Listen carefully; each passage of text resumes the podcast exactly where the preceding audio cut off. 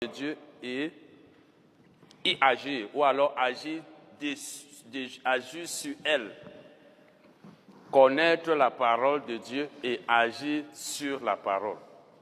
Connaître la parole de Dieu et agir sur elle. Parce que nous étions en train de voir la semaine passée.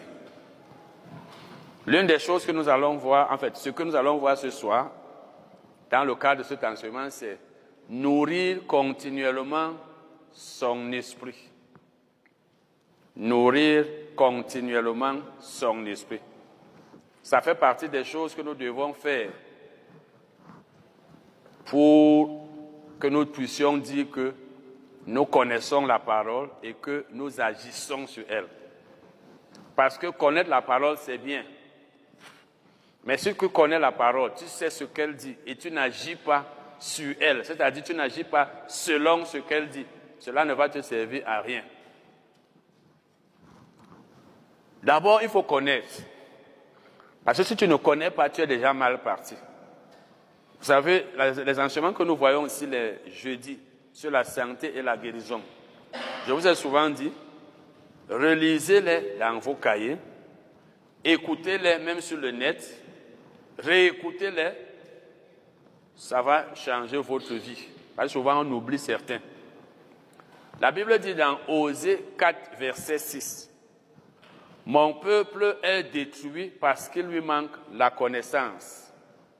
Osée 4, verset 6. Un homme qui n'a pas la connaissance, on l'appelle un ignorant. Donc on peut lire ce verset ainsi. Mon peuple est détruit parce qu'il est ignorant.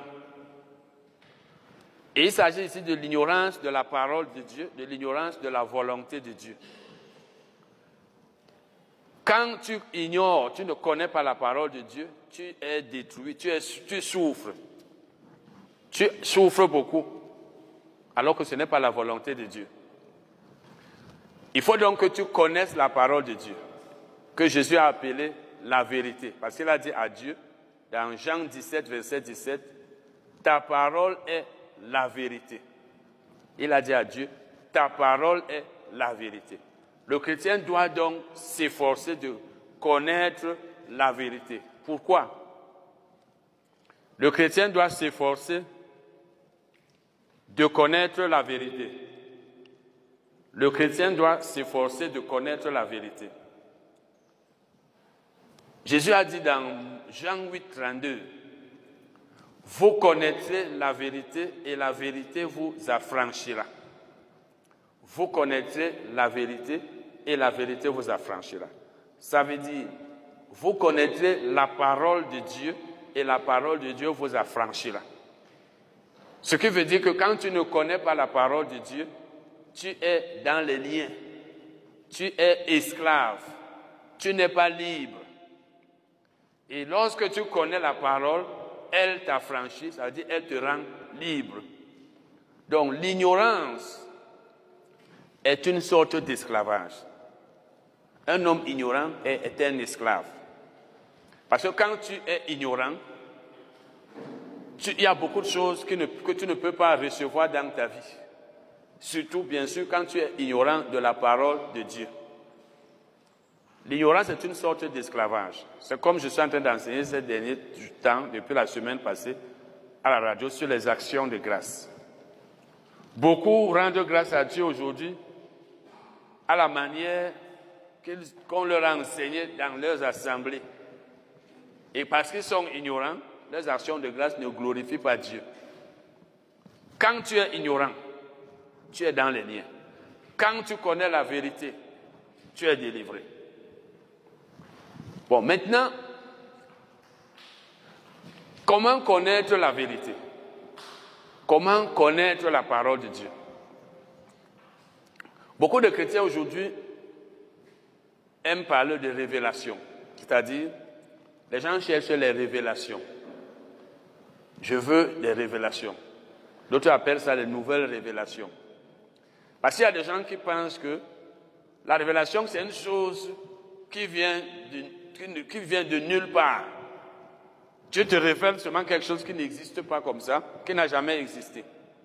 Or, je vous ai déjà dit ici que la révélation, c'est une chose qui existait, mais qui était cachée.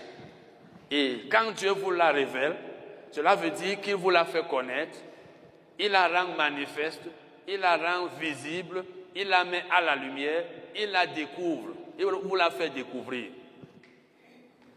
Donc, si tu veux connaître la pensée de Dieu, va dans la Bible. Tu n'as pas besoin de révélations comme les gens cherchent des révélations. C'est-à-dire, les gens sont à la recherche d'une voix qui va leur parler, qui va leur dire que je suis Dieu, voici ce que je te dis. Or, si tu veux connaître la parole ou la volonté de Dieu, va dans la Bible. Ne cherche pas la voix de Dieu venant je ne sais d'où. La voix de Dieu, c'est dans la Bible.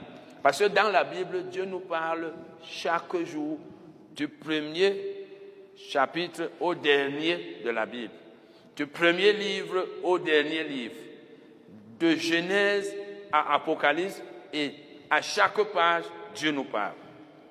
Si tu veux entendre la voix de Dieu, tu veux savoir ce que Dieu te dit dans tous les domaines, va dans la Bible. Ne cherche pas les voix, qu'il faut que Dieu me parle. C'est comme en fin d'année aujourd'hui, dans beaucoup d'assemblées.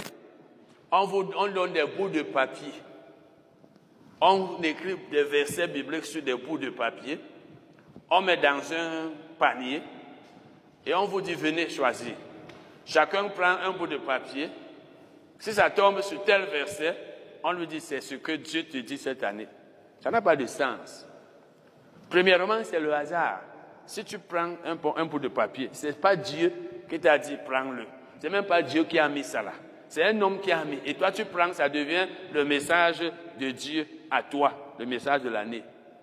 Deuxièmement, tout verset biblique, tout ce que la Bible dit dans tout verset biblique est un message de Dieu à chacun de nous chaque jour.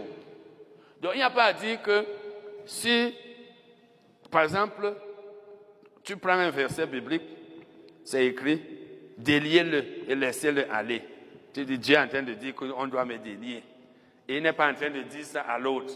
Tu prends un verset, pardonnez-vous les uns les autres, comme Dieu vous a pardonné en Christ. Éphésiens 4, 32. Eh frère, le Seigneur me dit que cette année, je dois pardonner. Ça, ça n'a pas de sens. Dieu nous dit ça chaque jour et à chacun. Parce que ici, c'est comme si ce verset-là, c'est pour toi cette année, ce n'est pas pour les autres. Donc les autres ne doivent pas pardonner. Donc le choix des versets bibliques, moi je ne sais même pas d'où ça c'est venu. En fait, nos églises, il y a tellement de choses que si vous voulez aider les chrétiens, vous allez tellement critiquer que ceux qui ne comprennent rien vont dire que tu critiques pour rien. C'est pour vous éviter des choses qui ne servent à rien. Choisir les versets bibliques. Tous les, tous les versets bibliques, c'est pour toi. Tout ce que Dieu dit dans la Bible, quand ça, ça, ça, ça s'applique aux chrétiens, c'est pour toi. Donc chaque jour de la vie, Dieu te parle dans chaque verset. Ce qu'il te dit dans tel verset, c'est ce qu'il me dit, c'est ce qu'il dit à tous les autres chrétiens. Chaque jour. Il n'y a pas de verset de l'année, de message de l'année à Dieu. Le message de Dieu à toute l'Église, c'est tout ce qu'il dit à, l'Église. Amen. Il n'y a pas de verset préférable à l'autre ou prioritaire. Tu ne peux pas dire à ton enfant, il ne faut pas être désobéissant. Tu le lui dis. Tu lui dis, il faut partager. Quand tu en as, il faut donner à tes frères. Tu lui dis, il faut, il faut faire tes travaux. C'est les différents messages que tu adresses à ton enfant. Est-ce qu'il y a des années où tu lui dis, cette année, c'est l'année de l'obéissance? Ce n'est pas l'année du partage. Donc l'année, si tu peux être chiche avec tes frères, mais il faut obéir. L'autre année, il faut être quelqu'un qui est assidu, tu fais tes travaux, même si Est-ce que ce n'est pas les, mêmes choses que tu dis à ton enfant? C'est ce que tu dis à l'autre, c'est pas ça? Et c'est ce que tu dis à tout chaque jour. Donc c'est la même chose. Si tu veux que Dieu te parle, pour ce qui concerne la guérison ou autre chose, tu vas dans la Bible. Tu prends ta Bible, tu commences à voir ce qui est écrit dans la Bible. Ne cherche pas les voix. Et en plus, ce que Dieu te dit dans la Bible, quand tu marches dans, la lumière de ce que Dieu te dit, c'est là même où Dieu peut te parler, s'il a même quelque chose à te dire. Marche dans la lumière de ce que la Bible dit, fais ce que la Bible dit, crois à ce que la Bible dit, ne cherche pas les voix. Ce que la Bible dit suffit. Si tu obéis à Dieu dans tout ce que la Bible dit, tu prends la Bible, tu regardes ce qu'elle dit, tu vois, la Bible dit, fais telle chose, fais ceci, ne fais pas cela.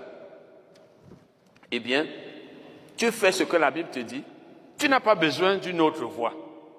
C'est la mise en pratique de la parole qui fait de nous, les chrétiens, obéissants. Maintenant, certains chrétiens aussi se disent que, quand on enseigne souvent, quand on nous enseigne, ils disent que ça là, j'ai déjà entendu ça. Vous pouvez voir certaines personnes ne pas venir ici, ou bien ne pas écouter ce qu'on enseigne. Ah, j'ai déjà entendu ça. C'est un danger de penser que comme on a déjà entendu telle parole de Dieu, ça va. La foi vient en faisant quoi? Je vous ai toujours dit que celui qui entend la même chose même dix fois est plus avancé que celui qui l'a entendu deux fois. Le fait de beaucoup entendre, ceux, qui ont été à l'école, ceux qui enseignent, vous diront que on comprend mieux une chose quand on l'entend plusieurs fois ou quand on la lit plusieurs fois. Et on la garde quand on la lit plusieurs fois. Quand moi j'étais à l'école, Premièrement, même jusqu'à l'université, je n'étais pas dans les distractions. Moi, j'ai vécu comme ça, les distractions. Dans, à notre temps, il y avait la bourse à l'université. Tu as ta bourse à la fin du mois, les gars étaient dans les bars, les bois de nuit. Moi, je ne connais pas cette vie. Quand j'ai mon argent, j'achète mon jus, je bois dans ma chambre. Mais j'apprenais dès la rentrée, depuis même le collège. Quand tu apprends dès la rentrée, comme par exemple, nous sommes aujourd'hui le 15 décembre. Les élèves iront en congé demain. L'élève qui depuis septembre a lu son premier cours, dès qu'on lui a donné les cours la, la, première semaine, il les a lus. Il les a encore lus peut-être deux semaines après. Il les a lus plusieurs fois avant l'examen ou alors avant les interrogations ou avant la fin du trimestre. Celui qui les a lus cinq fois, va les comprendre mieux et les retenir. C'est pas ça? Hein? Celui qui lit une seule fois a toutes les chances d'oublier. C'est ce que, ce que faisait que moi, quand j'allais à l'examen, j'avais déjà lu mes cours plusieurs fois et relu. Mais il y a des élèves qui attendent l'examen. Quand l'examen est proche, ils se mettent à lire. Lis même toute la nuit. Même si tu gardes ça, après tu vas oublier. Donc, celui qui lit plusieurs fois retient mieux et n'oublie pas vite. C'est ça qui fait qu'il y a des fois, j'explique certaines choses à mes enfants, par exemple à mon fils Chris, même les choses que j'ai apprises en 81, quand je faisais le BPC, comme je faisais le BPC l'année passée, parce que j'ai compris ça. Et pour comprendre, il faut avoir lu plusieurs fois. C'est la même chose pour la Bible. Si tu lis un verset biblique une fois, celui qui l'a lu deux, trois, quatre fois, cherchant à comprendre et à retenir, va le retenir, le comprendre plus que toi. Si tu reçois un enseignement cinq fois, tu vas le comprendre plus que celui qui l'a reçu une fois. C'est automatique. Donc c'est un risque, c'est un danger de dire que ah, j'ai déjà entendu ça. Quand on enseigne sur la foi, ah, j'ai déjà entendu. On peut enseigner la même chose, mais pas de la même manière. Et même si c'est la même manière, à force d'écouter, d'écouter, tu vas entendre plus. Parce que la parole de Dieu, vous le savez, c'est une, la nourriture, une nourriture, n'est-ce pas?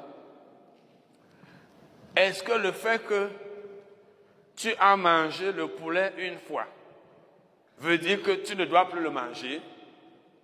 Depuis que vous mangez le poulet, le bœuf, le porc en décembre, voici décembre, n'est-ce pas, les gens vont encore manger? Pourquoi vont-ils encore manger? Ils ne vont pas dire non, j'ai déjà mangé.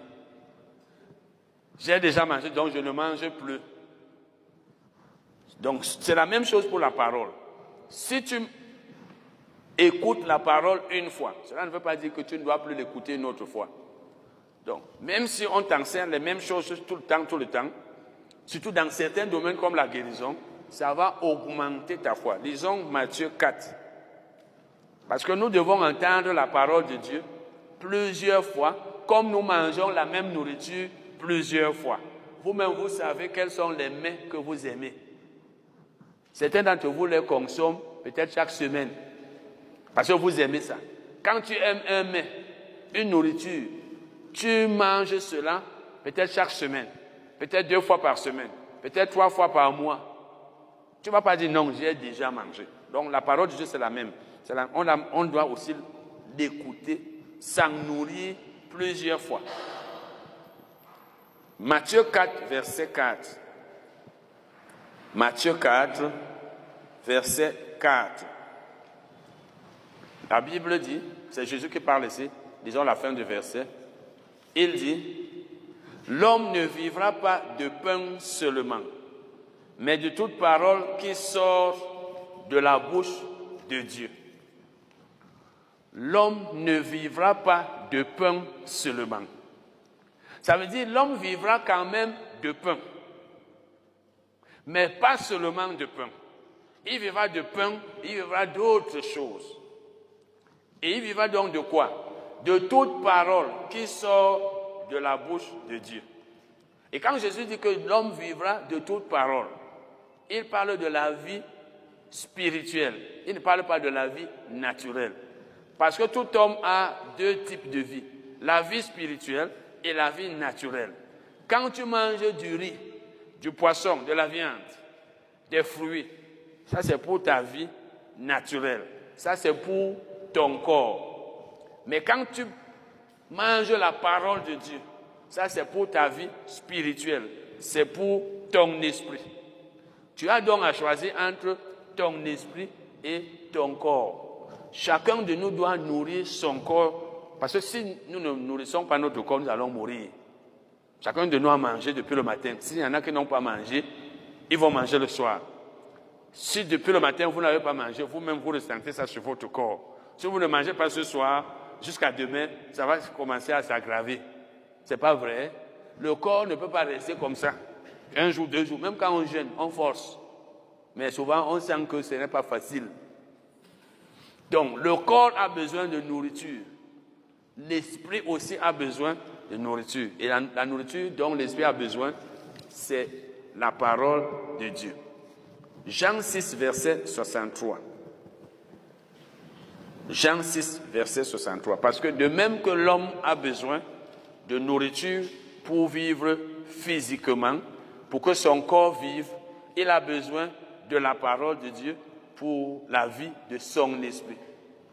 Jean 6, verset 63, verset, je suis dit, les paroles que je vous ai dites sont esprit et vie. Les paroles que je vous ai dites son esprit et vie. Ça veut dire que, et vous savez que Jésus, c'est Dieu qui parlait par Jésus. Dieu a parlé aux hommes par Jésus. Hébreu 1, verset 1. Donc les paroles que Jésus avait dites, c'était les paroles de Dieu. Il dit qu'elles sont esprit et elles sont vie. Donc elles donnent la vie. Parce que la parole de Dieu est une nourriture. Nous avons déjà vu ici dans Proverbe 4, verset 22, que la parole, c'est la vie pour ceux qui la trouvent, ou alors qui la trouvent. La parole de Dieu, c'est la vie. Puisqu'elle est donc la vie, ça veut dire qu'elle elle donne la vie à l'esprit de l'homme. Il faut donc que je m'en nourrisse, que je la mange, pour que mon esprit soit en bonne santé. C'est pourquoi si un chrétien, comme certains d'entre nous, ne se nourrit que de, du poisson, la nourriture qu'on vend au marché, il sera physiquement solide. Vous pouvez voir un chrétien, vous sentez que celui-là vit bien. Il est gras, il vit bien, mais spirituellement, il est vide. Vous pouvez voir celui qui est mince, parce qu'il ne mange pas beaucoup la nourriture, mais spirituellement, il est solide. Et la Bible nous dit dans Romains 10, 17 que la foi vient de ce qu'on entend. Et ce qu'on entend vient de la parole de Dieu. Romains 10, 17. Romains 10, 17, la, la, foi vient de ce qu'on entend. Ça veut dire que je dois, si je veux avoir la foi, je dois entendre quelque chose. Je veux avoir la foi dans quel domaine? Je veux, je veux croire en Dieu par rapport à quoi? Je dois donc écouter la parole de Dieu. Parce que c'est la parole de Dieu qui me fait avoir la foi. Puisque avoir la foi veut dire croire à la parole de Dieu. Et maintenant, la mesure de foi, la mesure de foi de chaque personne dépend de la fréquence de l'écoute de la parole. Est-ce que tu écoutes la parole fréquemment? Est-ce que tu l'écoutes de temps en temps? Est-ce que tu ne l'écoutes même presque pas? Est-ce que tu l'écoutes beaucoup? Est-ce que tu l'écoutes chaque jour? Est-ce que tu l'écoutes une fois par semaine? Plus tu écoutes la parole de Dieu, plus la foi vient. Donc la, mesure de foi de chacun dépend de la parole qu'il écoute. Je suis en train de parler là par rapport à la mise en pratique de la parole, c'est-à-dire la connaissance de la parole et la marche dans la lumière de la parole. C'est-à-dire connaître la parole et agir sur la parole. Tu ne peux pas agir sur la parole si tu n'as pas la foi. Et tu ne peux pas avoir la foi si tu ne connais pas la parole. C'est pourquoi donc la foi, c'est que j'écoute d'abord la parole. J'écoute la parole. Nous avons déjà eu à voir, je lis même la parole. Prenons l'habitude de beaucoup lire la Bible. Par exemple, dans le domaine de la guérison, de la santé, je prends la Bible, je lis les versets sur la guérison pour augmenter ma foi. Je lis les versets sur la santé pour augmenter ma foi pour la santé et pour la guérison. On a déjà eu souvent enseigné sur les versets. Je lis d'abord, j'écoute aussi quand on enseigne, j'écoute, et ce n'est pas tout, je médite. Quand je médite la parole, je suis en train de penser. Je suis en train de penser. Méditer, c'est penser. Donc je prends un verset, je commence à penser que ce verset, c'est pour moi. La Bible est en train de vouloir dire, ou si vous voulez, je commence à réfléchir. Parce que parce qu'il y a un processus. La foi augmente au fur et à mesure qu'on pense à la parole. Quand tu penses à ce que la parole dit, c'est comme si tu es, en train, tu es en train de réfléchir là-dessus. En réfléchissant, tu vas finir par avoir ça dans ta mémoire. Et à force d'avoir ça dans ta mémoire, elle ira dans ton cœur. Et quand elle est dans ton cœur, tu as déjà la foi. Tu as une grande foi. Parce que tu ne peux pas avoir quelque chose dans le cœur sans avoir pensé à ça. Donc le processus de pensée, de méditation sur la parole va t'amener à avoir une grande foi. Et quand tu as la foi, ça veut dire que tu as déjà la conviction dans ton cœur. Quand tu as déjà la conviction dans ton cœur, pour agir selon la parole, ce n'est plus difficile.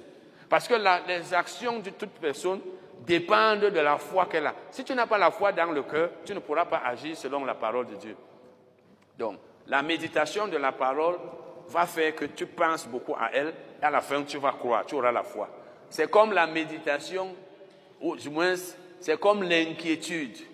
L'inquiétude augmente l'incrédulité. Parce qu'à force de t'inquiéter, de réfléchir sur tes problèmes, qu'est-ce que je vais faire? Comment je vais m'en sortir? C'est le problème-là, ça arrive maintenant, qu'est-ce que je vais faire? Je pense que moi, je vais seulement souffrir. Est-ce que j'aurai cet argent? Comme je n'ai plus. Quand tu es en train de méditer sur les problèmes, tu es en train de baisser ta foi. À la fin, tu vas te rendre, tu vas commencer à croire que ce problème ne sera pas résolu. Donc, pour augmenter la foi, il faut être, il faut s'appuyer sur la parole de Dieu. Nous allons maintenant parler de la part du malade. La part du malade, c'est sa part de responsabilité. Si tu es malade, tu as ta part de responsabilité. Nous savons déjà que la guérison nous appartient en Christ. La guérison nous appartient en Christ. Parce que la Bible dit que Dieu veut que nous soyons en bonne santé. 3 Jean, verset 2. Dieu veut que nous soyons en bonne santé. Et 1 Pierre 2, 24 nous avons été guéris par les meurtrissures de Jésus-Christ. Dieu nous a donc donné la santé. Donc la santé nous appartient. La santé nous appartient. Ça veut dire, la santé, ce n'est pas quelque chose que je supplie, que je demande à Dieu dans, les supplications. Pardon. Nous avons déjà vu ici que lorsque tu connais ta place dans le corps de Christ, tu sais qui tu es. Tu ne te sous-estimes pas. Lorsqu'on vous dit qu'il faut pleurer pour que Dieu vous exauce, qu'il faut jeûner pour que Dieu vous exauce, on est en train de vous faire croire que vous avez besoin de beaucoup d'efforts. vous avez besoin de faire pitié à Dieu pour qu'il vous exauce. Or, nous avons vu ici dans la parabole de l'enfant prodigue que Dieu a dit, en fait, le Père a dit à l'autre enfant, tout ce que j'ai t'appartient. Donc, comme tu es avec moi, tu as toujours été avec moi, tu ne m'as jamais abandonné, tu ne t'es pas rebellé contre moi comme ton frère. Tout ce qu'il y a ici t'appartient. Tu n'avais qu'à prendre un veau, tu manges, celui-ci, il, est parti. Il a gaspillé ses biens. C'est pourquoi quand il revient, je tue un veau pour lui, parce que ça ne lui appartient plus. Mais toi, tu n'avais pas demandé ta part d'héritage. Tout ce que j'ai là t'appartient. Parce que son fils avait dit que mais, tu n'as jamais tué un veau pour moi, tu as tué pour celui-ci qui allait gaspiller les richesses avec les prostituées. Il dit, mais toi, tu es toujours avec moi. Tout ce qui est à, tout ce qui est à moi est à toi. Tu pouvais manger le, veau gras que tu pourrais vouloir manger depuis. Ça veut dire qu'il était ignorant. Quand tu es en Christ, tout t'appartient. Dieu t'a tout donné en Christ. On a déjà vu ça ici. Maintenant, puisque Dieu t'a tout donné, parmi les choses qu'il t'a donné, il y a la guérison. La guérison t'appartient. Et c'est une bénédiction, comme le salut t'appartient. Et même comme le salut appartient à toute l'humanité.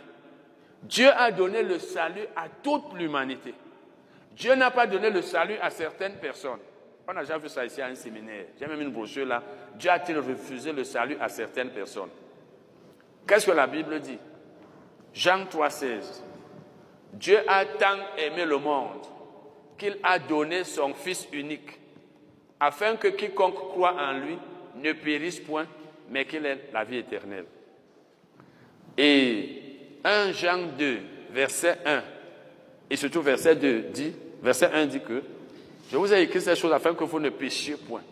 Verset 2, mais si quelqu'un a péché, et si quelqu'un a péché, nous avons un avocat auprès du Père, Jésus-Christ, le juste.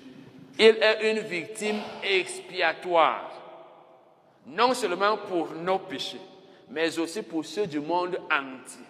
C'est Jean qui parle ici. Il est en train de dire aux chrétiens que Dieu a donné Jésus-Christ comme victime, c'est-à-dire comme sacrifice.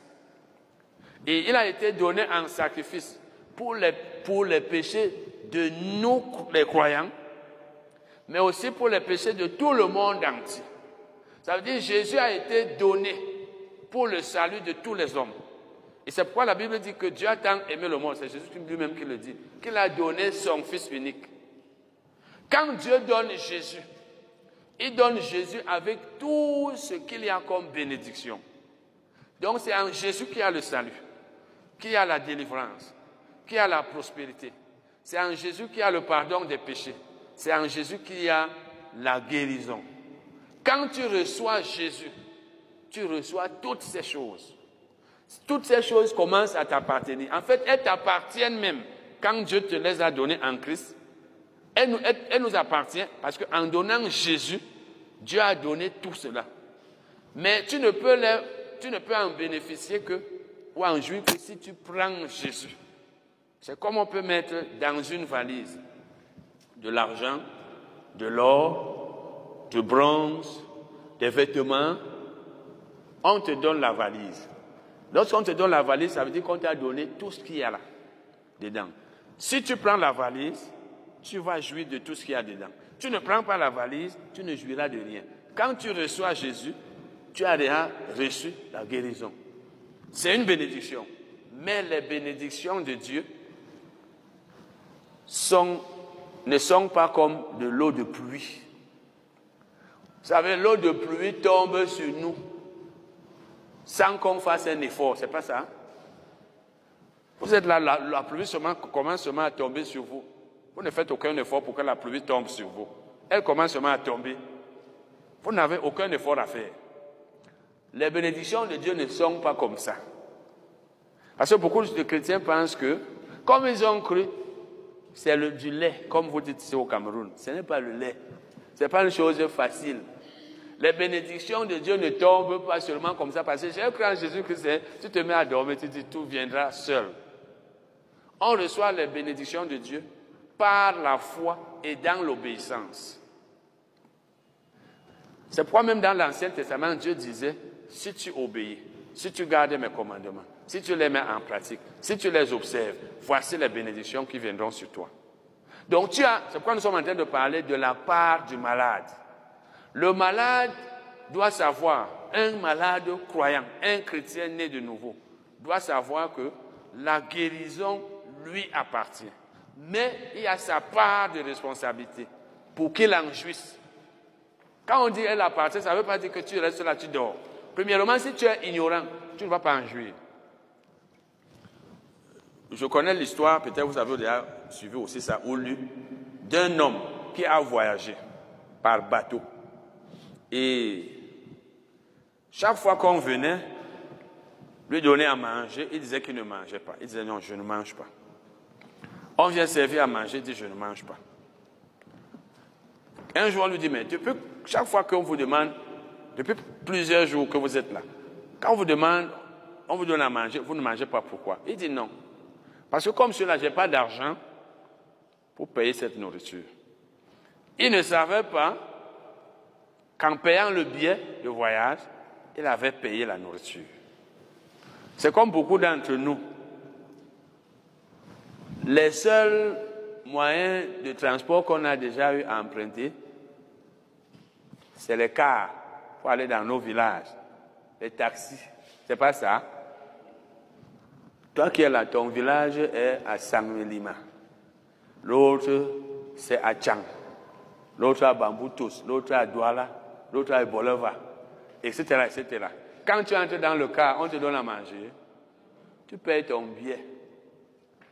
Si tu pars, par exemple, en Bouddha.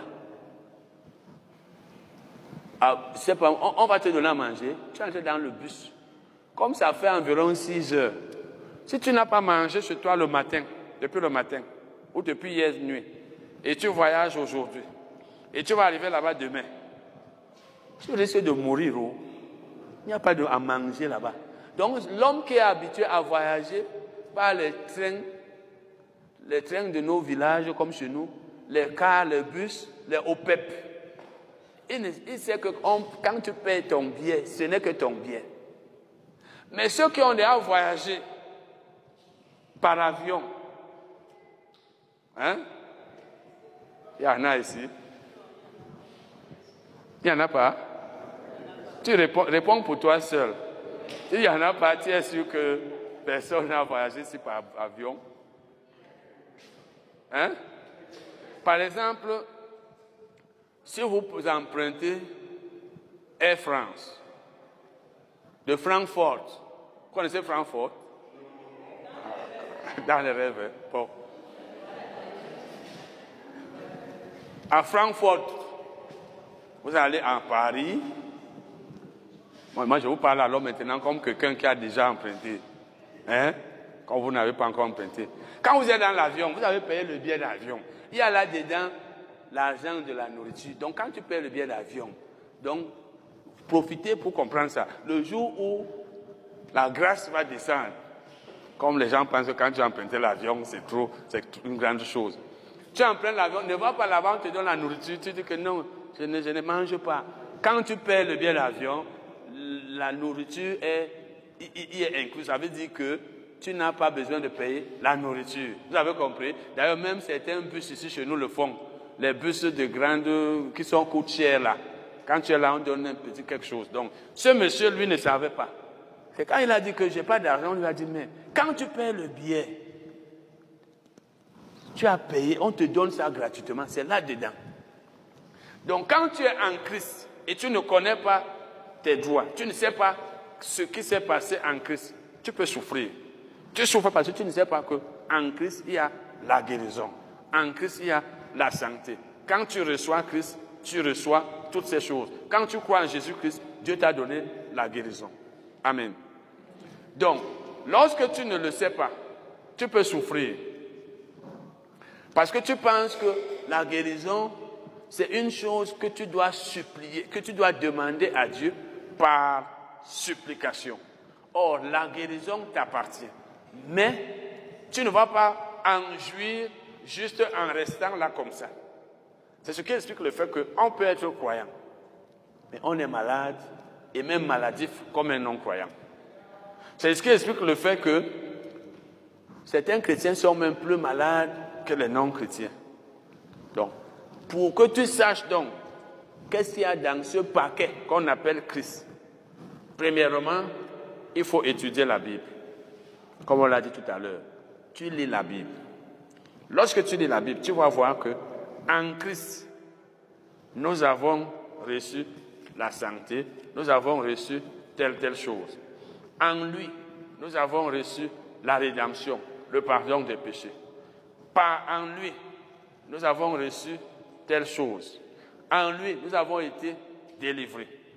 Par lui, nous avons été guéris. Ou alors, par ses meurtrissures. Ça veut donc dire que la première chose que tu dois faire pour que tu, tu jouisses de ces choses, c'est la connaissance. C'est la connaissance qui amène la foi. La foi vient quand on a la connaissance. Et quand on a la foi, les choses marchent. Parce que Dieu agit dans la vie de celui qui a la foi. Rappelez-vous, dans, c'est dans Hébreu 4, verset 2, la Bible dit que cette bonne nouvelle nous a, aussi été annoncée, leur a aussi été annoncée comme à nous. Mais elle ne leur a servi de rien parce qu'elle n'a pas trouvé la foi en eux. Souvenez-vous des enfants d'Israël dans Nombre 13, 14.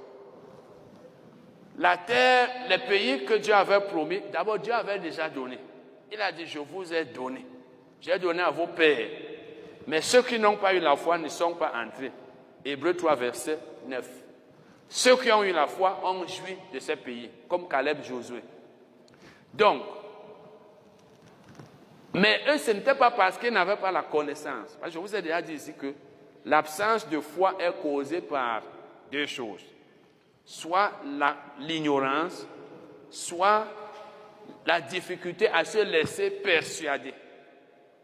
L'ignorance veut dire que tu ne sais même pas ce que la Bible dit. Et c'est le cas de beaucoup de chrétiens. Par exemple, les enseignements sur la santé et la guérison, on ne, les donne, pas beaucoup dans nos églises. Ou alors dans, beaucoup dans certaines églises. Quand tu n'as pas d'enseignement sur la santé, tu ne sais même pas que Dieu t'a donné la santé. Tu ne sais pas que Dieu t'a donné la guérison. Et tu ne peux pas avoir foi en quelque chose que tu ne connais pas. Par exemple, tu ne peux pas croire en Jésus si tu n'as pas entendu parler de Jésus. Romains 10, verset 14, où la Bible dit que comment croiront-ils en celui dont ils n'ont pas entendu parler? Tu ne peux pas croire que Dieu t'a donné la santé si tu ne lis pas les versets qui en parlent, si on ne te les enseigne pas. Donc, la première cause ou le premier obstacle à la foi, ou alors la première cause de l'incrédulité, c'est l'ignorance. On ne peut avoir la foi en quelque chose que quand on, connaît cela. La deuxième chose, c'est la difficulté à se laisser persuader. Ça veut dire, tu sais même ce que la Bible dit, tu connais, mais tu ne te laisses pas convaincre facilement. Surtout quand tu réfléchis beaucoup, quand tu raisonnes. La parole de Dieu est telle que, quand on te dit, par les meurtrissures de Jésus que tu as été guéri, crois que tu as été guéri. maintenant donc, la lecture de la parole, la connaissance de la parole, l'étude de la parole, l'enseignement de la parole que tu reçois, tu reçois, et la foi en la parole. Tu ne dois pas être enseigné, mais tu ne crois pas. Et je vous ai dit que la foi vient de ce qu'on entend, Romains 10, 17. Tout ce que nous enseignons ici, prends la peine de beaucoup écouter ça. Tu peux même prendre des enseignements audio, comme nous les envoyons sur le net, et nous les enregistrons ici. Tous les enseignements que nous donnons ici, vous pouvez avoir une clé, on vous enregistre là, vous payez ce que vous allez à payer. Vous pouvez dire ici que vous voulez les enseignements sur la guérison. Vous les mettez, on vous les met dans une clé. Vous mettez chez vous. Peut-être dans la chambre, ça ne fait que passer, passer et passer. Ou alors, vous mettez même un casque donc un écouteur. Vous écoutez à longueur de journée si vous voulez, ça dépend de vous. Votre foi va augmenter.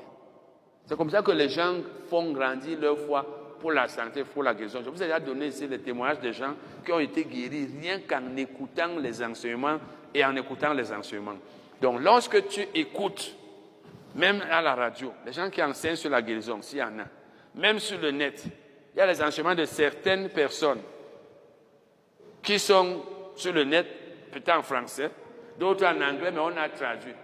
À force d'écouter, à force d'écouter, à force d'écouter, à force d'écouter, tu commences à avoir la foi. Quand tu as donc la foi, ça peut maintenant marcher parce qu'il n'y a plus de doute en toi. Donc c'est comme ça qu'on marche dans la lumière de la parole de Dieu. On lit, on écoute les enseignements, on médite et on croit. Et quand tu crois la parole, quand tu veux protéger ta foi, évite d'écouter les gens qui parlent euh, de, qu'est-ce que je peux dire, l'incurabilité de certaines maladies. Ceux-là qui disent, la maladie là, on ne peut pas la guérir. On dit qu'elle tue beaucoup. Quand vous êtes chrétien, à moins que vous ayez une foi très élevée, que vous sachiez que vous êtes, on ne peut pas vous influencer. Prenez garde à ceux qui sont vos compagnons. Sachez que dans l'église, il y a des gens qui peuvent baisser votre foi par leur parole d'incrédulité. Je connais un, pasteur qui m'avait dit qu'il était dans une école biblique. D'ailleurs, vous le connaissez, il a déjà eu à venir ici. Il était dans une école biblique au Nigeria. On leur a enseigné ce que c'était que la foi. Il dit qu'on leur enseignait, on, on les envoyait par exemple prêcher, sans rien leur donner. Je ne sais pas, peut-être c'était pour des jours, je ne sais pas. Ils devaient avoir la foi qu'ils allaient avoir à manger là-bas.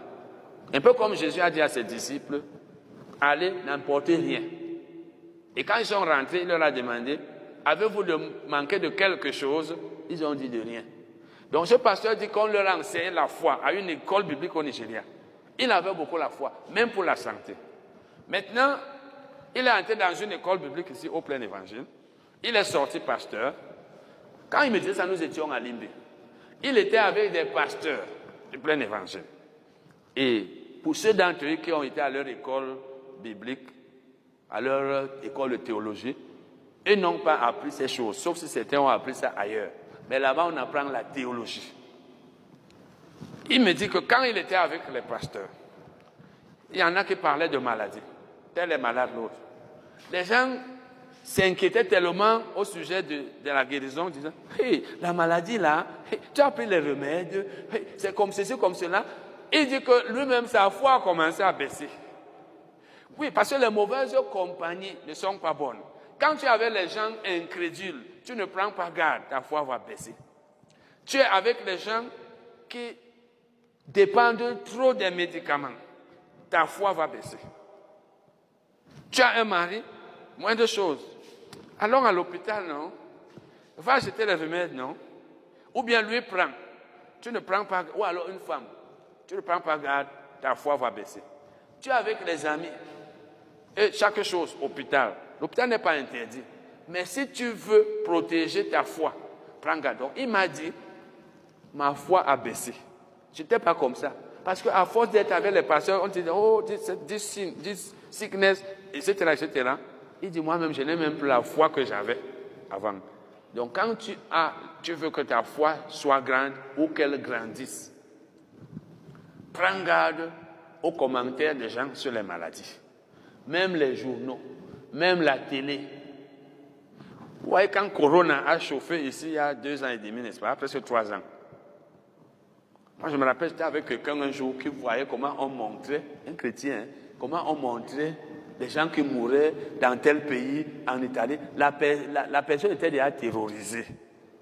Oui, parce que quand tu entendais que tel est mort, deux personnes sont décédées. Et seulement chez nous, il n'y a pas eu trop de morts comme là-bas. Mais même là-bas seulement, en voyant ça à la télé, à force de voir comment les gens mouraient, même des chrétiens n'avaient plus la foi. C'est comme dernièrement, j'ai entendu qu'on a dit à quelqu'un, j'étais dans un taxi, on lui a dit qu'il avait le VIH. Il est mort.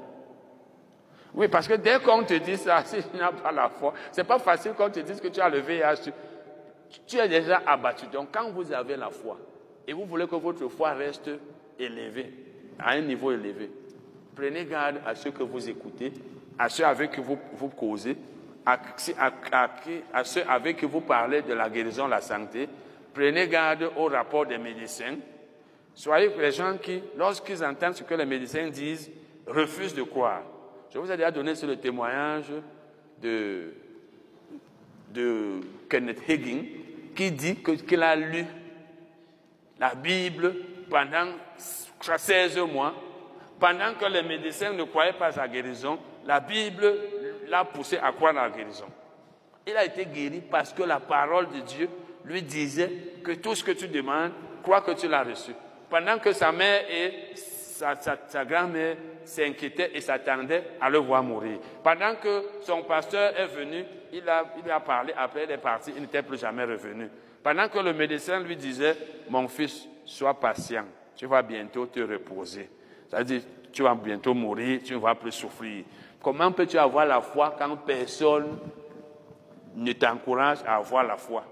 Il faut la parole. Quand tu es attaché à la parole, les gens peuvent dire des choses contre la parole, ça ne reste pas. Quand la parole a rempli ton cœur, tout ce qu'on dit qui est contre la parole, ça ne reste pas. Tu vas marcher dans la lumière de la parole parce que tu passes le temps à lire la parole, tu passes le temps à écouter les enseignements de la parole, tu passes le temps à méditer la parole, tu passes le temps à voir l'accomplissement de la parole. Tout ce qu'on dit, tu peux, être entouré de mille personnes qui parlent la maladie, la maladie, la maladie, la maladie là, c'est grave, les gens sont en train de mourir, même la pauvreté. Les gens peuvent être au Cameroun, tous sont découragés. Avec la hausse des prix maintenant, tu dois être positif dans tes pensées. Positif parce que la parole de Dieu est toujours positive.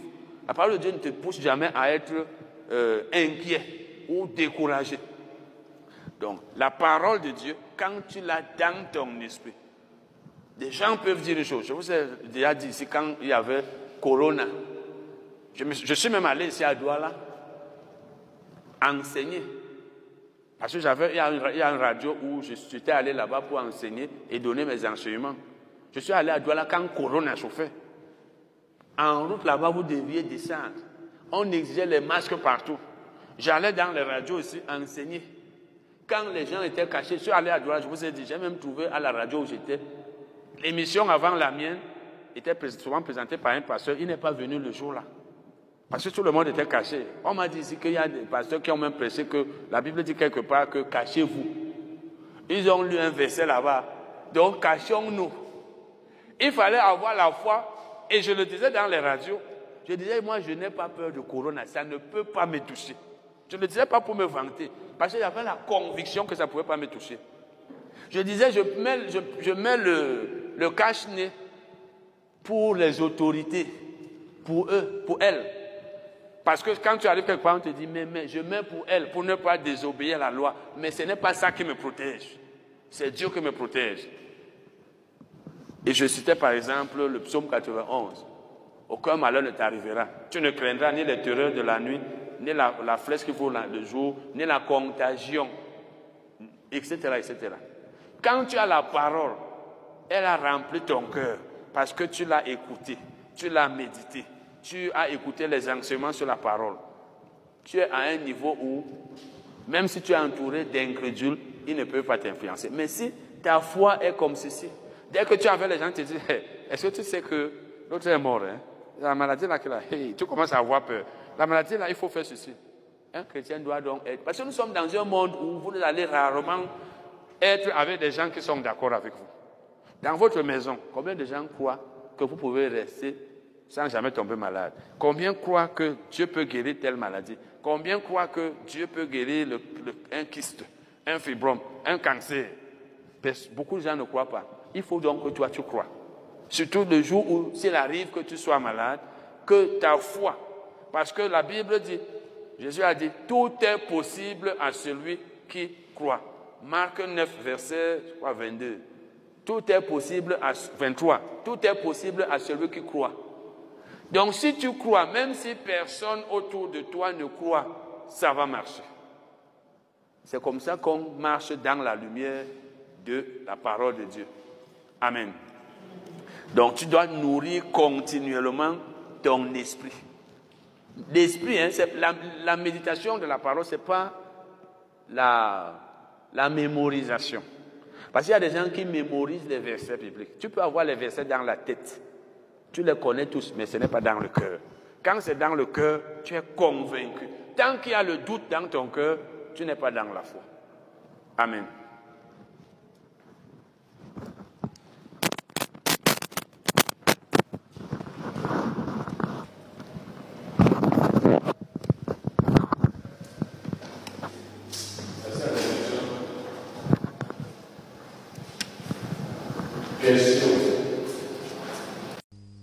Marcher dans la lumière de la parole, de la parole de Dieu. C'est un problème. Donc, voit maintenant que la parole de Dieu est une semence. La parole de Dieu est une semence. Donc, tout ce que nous devons faire, c'est l'utiliser. Si nous voulons réussir dans la vie, dans tous les domaines de la vie, nous devons utiliser la parole comme tout planteur, tout cultivateur qui utilise, qui sème la semence, qui plante pour que ça produise quelque chose. Tu ne peux pas avoir l'arachide entre tes mains, tu ne la sèmes pas et ça produit. Puisque la parole de Dieu est une semence, eh bien, si nous voulons réussir dans tous les domaines de la vie, c'est en la semant, en l'utilisant comme semence, que nous allons réussir. Et c'est là où nous sommes en train de marcher dans la lumière de la parole. Parce que nous avons vu la semaine passée que la parole de Dieu est lumière. Mais si je ne suis pas dans la parole, je, je, ne fais pas ce que la parole dit, je ne crois pas la parole, je ne suis pas dans la lumière. Marcher dans la lumière de la parole veut dire agir, penser, faire toutes choses et même croire selon ce que la parole dit. Donc, c'est comme un champ. Quand tu as une semence, tu dois semer cette semence dans le champ. C'est là où ça te produit quelque chose. Nous connaissons, on a déjà vu ici, on va revoir ça tout à l'heure, la parabole du semeur. Nous avons vu que c'est le cœur de l'homme qui est la, qui est la terre. Et si la parole est donc une semence, ça veut dire que la parole doit être semée dans le cœur de la personne. Nous allons lire 1 Corinthiens 3. 1 Corinthiens 3. Parce que si nous ne semons pas, si nous n'utilisons pas la parole comme semence, elle ne nous servira à rien. 1 Corinthiens 3, verset 6 à 8. 1 Corinthiens 3, verset 6 à 8. Paul dit ici, j'ai planté. Ça veut dire, il a planté la parole, c'est-à-dire l'évangile, la parole de l'évangile. Il a prêché l'évangile aux Corinthiens.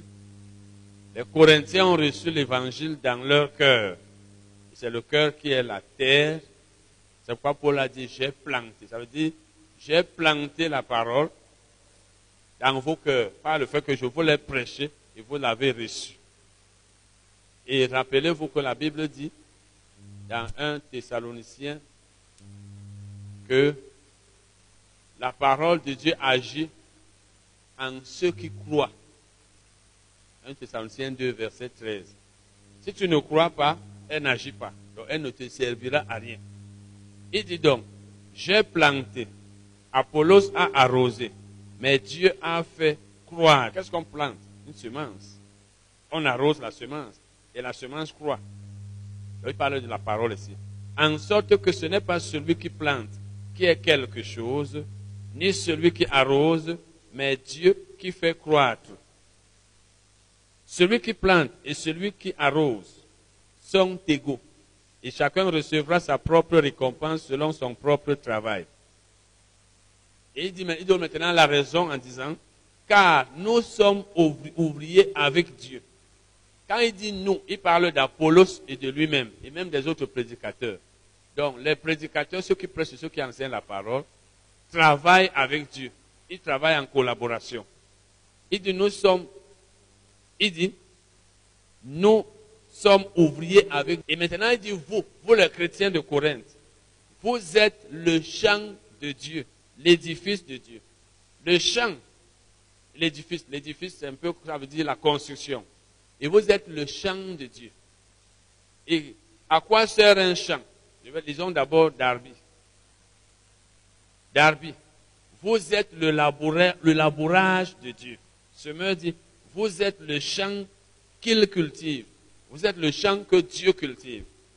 Parce que le cœur de l'homme est, c'est ça la terre.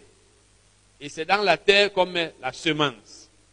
Donc c'est dans le cœur que la parole doit entrer. Et on va voir tout à l'heure, c'est le chrétien lui-même qui doit faire que la parole qu'il entend entre dans son cœur. C'est quand elle entre dans ton cœur qu'elle agit et change ta vie. Parce que c'est comme une semence, comme sème dans la terre. Si on ne la sème pas, ça ne va rien produire.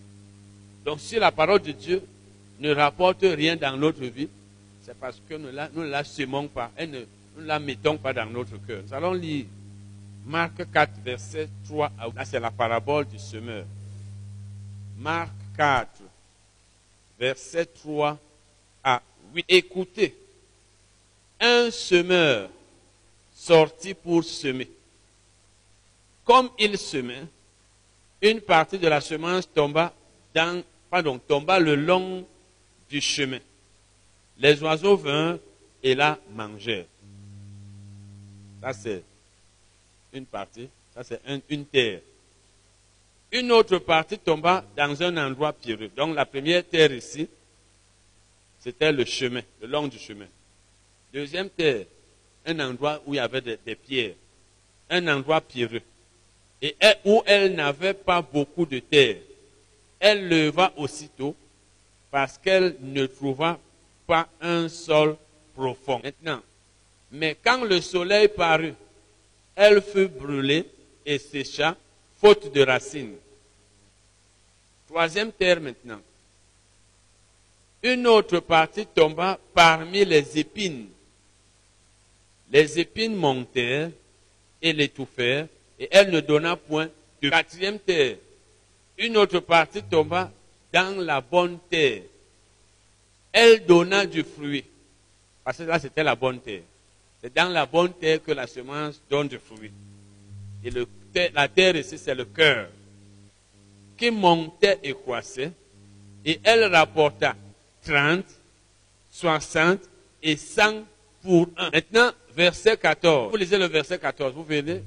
La Bible dit, le semeur sème la parole. Le semeur sème la parole. Ça veut dire que c'est la parole qui est la semence. Verset 11 maintenant, mais là c'est Luc. Vous allez dans Luc 8, parce que Jésus dit la même parabole là-bas. La même parabole est rapportée là-bas. Luc 8, verset 11. Voici ce que signifie cette parabole. La semence, c'est la parole de Dieu. Donc c'est la parole de Dieu qui est la semence. Et mon cœur est la terre. Il faut donc que la parole soit dans mon cœur pour qu'elle rapporte quelque chose, la parole, pour qu'elle transforme ma vie. Parce que si j'ai la parole dans la tête, ça ne peut pas transformer ma vie. C'est dans le cœur de l'homme que tout se passe. Vous voyez donc ici, il y a quatre types de terre. Et ces quatre types de terre, ou alors ces quatre terres, parce que une partie de la semence est tombée à un certain endroit, une autre est tombée là-bas, une autre là-bas. Donc, Jésus cite ici quatre types de terre, ou alors quatre terres, qui correspondent à quatre types de cœur. Ça correspond à quatre types de cœur. C'est ce que Jésus est en train de vouloir dire ici. Et il s'agit des cœurs de ceux qui écoutent la parole. Donc quand les gens écoutent la parole de Dieu, leurs cœurs ne sont pas les mêmes. La qualité du cœur diffère, diffère d'une personne à une autre. Et vous allez voir que c'est la raison pour laquelle aussi les, les, fruits rapportés par la parole ne sont pas les mêmes. Et le fruit donc ici, c'est ce que la parole rapporte dans la vie du chrétien. Le fruit, c'est ce que la parole de Dieu rapporte. Parce que si vous lisez dans Marc, vous allez voir, il dit, ça a produit du fruit. Ou alors ça n'a pas donné, donné ou donné du fruit. Donc le fruit, c'est ce que la parole de Dieu rapporte. Bon, maintenant nous voyons que parmi ces quatre types de terres, ces quatre terres, trois n'ont rien rapporté parce qu'elles étaient mauvaises. Aucune des trois premières n'a rapporté quoi que ce soit. Seule la quatrième terre a rapporté parce qu'elle était bonne. Et même cette quatrième terre, ça n'a pas rapporté, disons, les semences semées dans cette terre n'ont pas rapporté le même nombre de semences. Parce qu'il y a certaines semences qui ont rapporté 30. Ça veut dire, on sème par exemple un grain d'arachide, ça rapporte 30. Dans la même terre, hein, mais la bonne. Un autre grain rapporte 60 grains. Un autre rapporte 100. Ça veut dire que les trois premières terres n'ont absolument rien rapporté. Ça veut dire qu'il y a des cœurs dans lesquels la parole de Dieu ne peut pas agir. Parce que comme nous sommes là, nous tous, on écoute les mêmes enseignements, souvent. Mais les résultats ne sont pas les mêmes. Les résultats ne sont pas les mêmes. Les trois premières terres n'ont rapporté rien. N'ont rien rapporté. La quatrième a rapporté. Certaines semences ont rapporté 30. Une semence, ou alors par exemple un grain, rapporte 30. L'autre 60. L'autre 100. Ça veut donc dire que ce n'est pas le, semeur, ce n'est pas le semeur qui a fait que ça rapporte comme ça. Ce n'est pas une question de semeur, c'est la terre elle-même. C'est la terre qui, lorsqu'elle est bonne, rapporte beaucoup. Ou rapporte. Quand elle est mauvaise, elle ne rapporte rien du tout. Parce que le semeur ne peut rien faire. Si le semeur va semer dans la boue, et ça ne rapporte pas, ce n'est pas la faute du semeur. Ça veut dire que Dieu n'est pas responsable du fait que sa parole ne transforme pas notre vie. Il n'est pas responsable. Et ce n'est pas lui qui va faire que ça rapporte. Ce n'est pas lui qui va faire que ça produise quelque chose. Dieu observe seulement. Puisque c'est mon cœur qui détermine tout. Ça veut dire, il me revient de faire que la parole de Dieu soit dans mon cœur. Ce n'est pas Dieu qui décide de quel type de cœur tu dois avoir. C'est toi-même qui dois décider d'avoir un cœur qui reçoit la parole. Un cœur, comme Jésus l'avait dit, un cœur honnête. Si vous lisez les deux, la parabole dans Marc, dans Matthieu, Marc et Luc. Un cœur honnête et bon. C'est ton cœur qui permet à la parole de Dieu d'agir dans ton cœur, dans ta vie. Et c'est toi qui maîtrises ton cœur. Chacun est maître de son cœur. Ce n'est pas Dieu qui va faire que tu aies un bon type de cœur. Ce n'est pas lui qui va faire que tu aies une bonne terre. C'est toi-même. Et ce n'est pas lui qui détermine la quantité de, de semences que la semence qui a, qui, a, qui a été semée va rapporter. Donc, la terre, c'est toi qui la maîtrises, c'est-à-dire ton cœur. Maintenant, nous allons parler de la responsabilité de marcher dans la lumière de la parole. La responsabilité de marcher dans la lumière de la parole. Ça veut dire quoi? Ça veut dire que la parole nous est enseignée. Parole nous est... Chacun de nous qui est responsable de sa marche dans la lumière de la parole. Et la lumière de la parole, on l'a quand on a écouté la parole, on sait ce qu'elle dit. Une fois que je sais ce que la parole de Dieu dit, j'ai la lumière. Et je peux décider de marcher dans cette lumière, si je suis obéissant, comme je peux décider de marcher hors de la lumière. C'est-à-dire, je peux décider de croire à la parole, comme je peux décider de ne pas y croire. Je peux décider de la mettre en pratique, comme je peux décider de ne pas la mettre en pratique. Mais ce qui compte, c'est que je sache ce que la parole dit. Parce que vous pouvez avoir deux chemins devant vous. Vous voyez un chemin où il y a de l'obscurité et l'autre où il y a la lumière vous décidez de suivre l'obscurité, vous êtes libre. C'est la même chose. Vous pouvez savoir que la Bible dit ceci, vous acceptez cela, comme vous pouvez refuser. Dieu n'est pas responsable de notre obéissance ou alors du fait que nous marchons dans la lumière de la parole ou pas, ou du fait que notre cœur est une bonne terre ou pas. Tu es maître de ton cœur.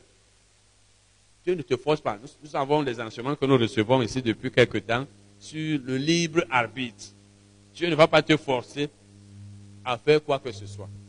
Donc maintenant, bien sûr que celui qui prêche et celui qui enseigne sont aussi responsables, mais ils sont responsables de ce qu'ils enseignent. Moi, je suis responsable de ce que je vous enseigne. Si je vous enseigne de fausses doctrines, je vais rendre compte à Dieu. C'est pourquoi ceux qui enseignent doivent prendre garde. Et la Bible dit dans Jacques 3, verset 1, elle dit que ceux qui enseignent seront jugés plus sévèrement. Parce que Jacques dit dans Jacques 3, 1 que qu'un plus grand, un grand nombre de personnes ne soient pas promptes à enseigner. Parce que ceux qui enseignent seront jugés plus sévèrement. Dieu ne me jugera pas du fait que vous n'avez pas mis la parole en pratique. Vous n'avez pas réussi dans la vie. Il me jugera si je n'ai pas enseigné la parole telle qu'elle est. Donc c'est pourquoi quand tu enseignes, assure-toi que ce que tu enseignes, ce n'est pas faux. Pardon, que c'est pas, que c'est, oui, que c'est pas faux, que c'est correct. Bon, mais maintenant, la responsabilité de celui qui enseigne, c'est lorsqu'il n'enseigne pas bien. Quand il a déjà tout enseigné la vérité, il a enseigné ce qu'il doit enseigner. C'est comme une personne qui doit semer. Une fois qu'elle sème, si ça ne rapporte pas, c'est le problème du cœur. Donc c'est toi qui, à cause de ton cœur, qui est entouré, empêcher que la parole de Dieu que tu as entendue transforme ta vie. C'est toi-même. Parce que chacun, Dieu n'a pas d'autorité sur nous. C'est ton cœur. Tu peux recevoir un enseignement, tu dis, ah, qu'est-ce qu'on enseigne même là? Et c'est pourquoi Jésus a donc dit ceci, lisons Luc 8, verset 18. Il dit, il dit, prenez garde. Il dit, prenez donc garde à la manière dont vous écoutez. Prenez donc garde à la manière dont vous écoutez. Donc, il y a une manière d'écouter qui peut ne pas être bonne. Prends garde. C'est-à-dire, n'écoute pas la parole de Dieu n'importe comment. Prends garde. La manière d'écouter la parole est importante. Elle peut être bonne, elle peut être mauvaise. Elle va influencer ta vie. C'est comme tu peux écouter quelqu'un qui enseigne, mais pendant que tu enseignes, peut-être tu le méprises, peut-être tu dis, ah, il dit même quoi, il est même qui? Même lui vient enseigner. C'est un exemple. Donc la manière d'écouter, est-ce que tu écoutes étant distrait Est-ce que tu as un cœur ouvert? Et dans, la, dans Marc 4, 24, il est plutôt écrit, prenez garde à ce que vous entendez. Comme ce soir, vous êtes en train d'entendre quelque chose. Prenez garde. Parce que Jésus a dit cette parabole pour montrer la responsabilité de celui qui écoute la parole. Pour montrer la responsabilité de la personne, parce que c'est elle-même qui permet à la parole d'entrer dans son cœur ou pas. Puisque c'est la terre. C'est là où la parole doit entrer et travailler. Et rapporter du fruit. Bon, maintenant donc, ça veut dire que c'est le malade. Le malade doit exercer sa propre foi maintenant. Le malade doit exercer sa propre foi. Parce que vous savez, la foi vient de la parole de Dieu qu'on entend. Quand on entend la parole, tu entends ce qu'elle dit, c'est là où la foi vient. Mais il faut que tu sois une personne qui accepte la parole. Parce qu'on peut t'enseigner la parole, tu, ne crois pas ça. On peut t'enseigner la parole, tu refuses de croire. La parole, donc, quand on te l'enseigne, tu dois croire. C'est en l'écoutant que la foi vient. Donc tu dois exercer ta propre foi. Ça veut dire quoi? On t'enseigne la parole de Dieu sur la guérison. On te dit, la Bible dit ceci. Comme nous avons l'habitude d'enseigner ici. La Bible dit ceci. Premièrement, tu dois savoir que la guérison, la santé même, est la volonté parfaite de Dieu pour nous. Dieu ne veut pas que nous soyons malades. Si quelqu'un est malade, la volonté de Dieu est qu'il soit guéri. Maintenant que tu le sais, tu dois marcher dans la lumière de cette parole-là. C'est-à-dire accepter la parole telle qu'elle est. Dieu veut que je sois guéri. C'est ça, la, marcher dans la lumière de la parole. Dieu veut que je sois guéri. Parce que tu ne peux pas marcher dans la lumière de la parole si tu ne sais pas ce que la parole dit. Si tu ne le sais pas. Donc, lorsque, par exemple, si tu es malade, soit tu pries toi-même, soit on prie pour toi. Qu'est-ce que la Bible dit? Marc 11, verset 24. Crois que tu as reçu la guérison, n'est-ce pas? Crois que tu as reçu la guérison. Ou bien on t'a imposé les mains. Crois que tu as reçu la guérison. Parce que Jésus a dit dans Marc 11, verset 24 que tout ce que vous demanderez en priant, croyez que vous l'avez reçu. Donc, que tu pries seul pour ta guérison, ou que c'est une personne qui prie pour toi, la personne doit avoir la foi. Toi-même, tu dois avoir la foi. Parce que nous sommes en train de voir que le malade doit exercer sa propre foi. Ça veut dire si tu n'exerces pas ta propre foi, tu penses que Dieu va te guérir par pitié. Dieu ne va pas te guérir par pitié. Il faut que tu aies la foi. La foi, ça veut dire, j'ai prié. Je crois que j'ai été guéri. Et maintenant, si on t'impose les mains pour que tu sois guéri par l'onction de guérison, par exemple, tu as toujours ta part de responsabilité.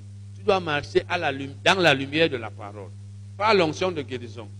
Tu dois avoir la foi. D'abord, tu dois croire que la personne qui t'impose les mains a l'onction, lorsqu'elle te l'a dit. Et maintenant, tu dois croire que cette onction va te guérir. Tu dois croire que Dieu veut te guérir. C'est ça, marcher dans la lumière de la parole. Marcher dans la lumière de la parole veut dire tout ce que la parole de Dieu dit, je crois. Je crois que ça va s'accomplir. Mais il faut d'abord savoir ce que la parole dit. C'est quand tu sais ce que la parole dit que tu peux marcher dans la lumière de la parole. Et maintenant, lorsqu'on t'impose les mains, tu es guéri par l'onction de guérison. La personne qui t'impose les mains a déjà tout fait, fait tout ce qu'elle devait faire. Après l'imposition des mains, elle n'a plus rien à faire. C'est pourquoi vous voyez, quand je suis ici, j'enseigne. Tout ce que j'ai à faire, c'est vous enseigner. Pour que vous ayez la foi. Pour que vous sachiez ce que la Bible dit. Si quelqu'un est malade, je lui enseigne comment l'onction de guérison marche. Je lui enseigne que quand je t'impose les mains, crois que j'ai l'onction et crois qu'elle va entrer dans ton corps, que tu seras guéri. Je, l'ai déjà, je lui ai déjà enseigné la parole. La deuxième chose que je fais maintenant, c'est venir t'imposer les mains. Une fois que j'impose les mains, toi, tu dois avoir la foi. L'onction entre dans ton corps. J'enlève mes mains. Je n'ai plus rien à faire. Le reste, c'est à toi. Donc, c'est ça la foi, parce que la foi, c'est avant, pendant et après la prière. Avant l'imposition des mains, tu dois croire que celui qui va t'imposer les mains va te faire recevoir la guérison. Je vous ai dit que Jésus disait à, ceux, à, qui, à ceux qui étaient guéris par l'onction de guérison, il leur disait d'abord, l'Esprit du Seigneur est sur moi. C'est parce que Jésus voulait aider ces gens à savoir qu'il avait l'onction. Et quand ils savaient donc ils allaient vers lui. Ils le touchaient ou bien ils leur imposaient les mains. C'est parce qu'ils avaient la foi. Puisqu'il leur disait que si vous me touchez, vous serez guéris. Quand ils le touchaient donc, ils étaient guéris. Ou alors, s'il imposait les mains, après l'imposition des mains, il avait tout fait. Donc chacun a sa part de responsabilité. Moi, je dois vous enseigner, un peu comme dans Acte 14. Dans Acte 14, la Bible dit que Paul avait vu quelqu'un qui était impotent des pieds il a vu que cet homme avait la foi pour être guéri. Il lui a demandé de se lever et là, il s'est levé. Paul prêchait. Paul a prêché. C'était son devoir. Cet homme a écouté. C'était son devoir. Il a eu la foi. C'était son devoir. Paul a vu qu'il avait la foi. Il lui a dit, lève-toi. Et cet homme s'est levé. Parce que si après que Paul avait dit, lève-toi, si cet homme ne se levait pas, il n'aurait pas été guéri. Donc chacun a fait son travail. Quand je t'impose les mains, si tu as la foi, tu reçois ta guérison. Le reste là, remercier le Seigneur, croire, refuser toute pensée négative, confesser, tout ce que tu peux faire après, moi je ne suis plus là. C'est parce que pour souvent, les gens ne savent pas que là. Souvent les gens pensent que l'homme qui prie pour toi, c'est lui, il est spécial. Je vous ai dit par exemple que pour l'onction de guérison, il y a des fois, les gens veulent que peut-être je prie pour eux en privé. Bon, c'est rare quand même. Premièrement, ce n'est pas moi qui guéris, c'est ta foi. Et si tu t'imposes les mains, tu n'as pas la foi, l'onction ne va pas entrer dans ton corps. C'est quand tu as la foi. Ce n'est pas ma présence. Il y a la puissance de Dieu sur moi, mais il y a ta foi. Et Jésus avait dit à la femme à la fête de sang dans Marc 5, ta foi t'a sauvé. Donc, je fais mon travail, enseigner, j'explique la parole, tu comprends. Premièrement, tu dois être ouvert. Quand tu comprends, tu acceptes, tu crois. Si je t'impose les mains, j'ai fini. Toi, tu continues. Le plus grand travail même, c'est après. Parce que si la guérison ne se manifeste pas vite, c'est là où ça peut encore, peut-être même s'aggraver. Et si tu ne connais pas ces choses, tu vas peut-être repartir sur la personne tu vas dire, ah, il n'est pas puissant. Ce n'est pas lui qui n'est pas puissant. Parce que les gens aiment toujours quand on prie pour eux, ne sachant pas que même Jésus guérissait les gens qui avaient la foi. Il ne guérissait pas les gens qui n'avaient pas la foi. Donc, tu as donc ta part de responsabilité. Écouter l'enseignement avec un cœur ouvert, croire, et maintenant, si on t'impose les mains, crois que tu es guéri. Si on ne t'impose pas les mains, crois que comme tu as écouté la parole, tu vas être guéri. Exerce ta foi. Si on t'impose les mains, dès qu'on enlève les mains, le travail de l'autre. Maintenant, si tu veux encore peut-être l'appeler, eh, vraiment, comme tu m'as imposé la main là, je ne sais pas, je sens ceci. Ça veut dire que tu penses que c'est lui qui va résoudre ton problème. C'est un problème entre Dieu et toi. Alors maintenant, parler de la, connaissance de la parole, disons, connaître la parole de Dieu et agir, connaître la parole et agir sur connaître la parole et agir sur la parole. Connaître la parole et agir. La Bible dit dans, Jésus avait dit dans Matthieu 22, verset 29, vous vous égarez, ou alors vous êtes égarés, vous êtes dans l'erreur, vous vous trompez. Parce que vous ne connaissez, vous comprenez ni la parole de Dieu, ni la puissance de Dieu. Quand une personne ne connaît pas la parole de Dieu, elle s'égare. Elle suit un mauvais chemin. Il faut connaître la parole. Savoir ce qu'elle dit au sujet de ton problème doit connaître la parole. Nous sommes donc en train de parler de la connaissance de la parole. Il faut non seulement connaître, mais agir dessus, donc agir selon la parole. Parce qu'on peut connaître la parole, mais on n'agit pas selon elle.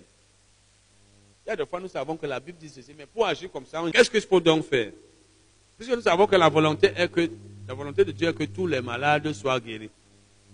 La volonté de Dieu est que tous les malades soient. Dieu veut que nous soyons libres dans tous les domaines de la vie. Que tous les liens, s'il y en a dans notre vie, un lien, ça, peut être une maladie. Que tout ça soit brisé. Ça, c'est la volonté de Dieu. Il faut déjà que je la connaisse. Il faut que je connaisse la volonté de Dieu. Maintenant, quand je le sais, il faut que j'agisse. Il faut que j'agisse. Donc, Dieu veut que tu sois guéri si tu es malade. Mais ce n'est pas lui qui va tout faire pour toi. Ce n'est pas lui qui va connaître la parole pour toi. C'est toi-même. Parce que le niveau de connaissance de la parole détermine le niveau de foi. Et le niveau de foi détermine le niveau de miracle, de bénédiction qu'on reçoit. Si tu, et, tout ça dépend aussi de la fréquence de l'écoute. Si tu écoutes beaucoup la parole, tu auras beaucoup de connaissances. Par exemple, vous qui venez ici à cette salle, il y en a qui viennent peut-être aujourd'hui, qui viennent demain, je veux dire la semaine prochaine, peut-être font deux semaines ne viennent pas, peut-être un mois. Il y en a peut-être qui font même six mois avant de venir. Là, c'est comme pour nous rendre visite. Il y en a ceux qui viennent peut-être chaque jeudi. Celui qui vient régulièrement, une chose est sûre, même si on cite souvent les mêmes versets, les enseignements ne sont pas toujours les mêmes.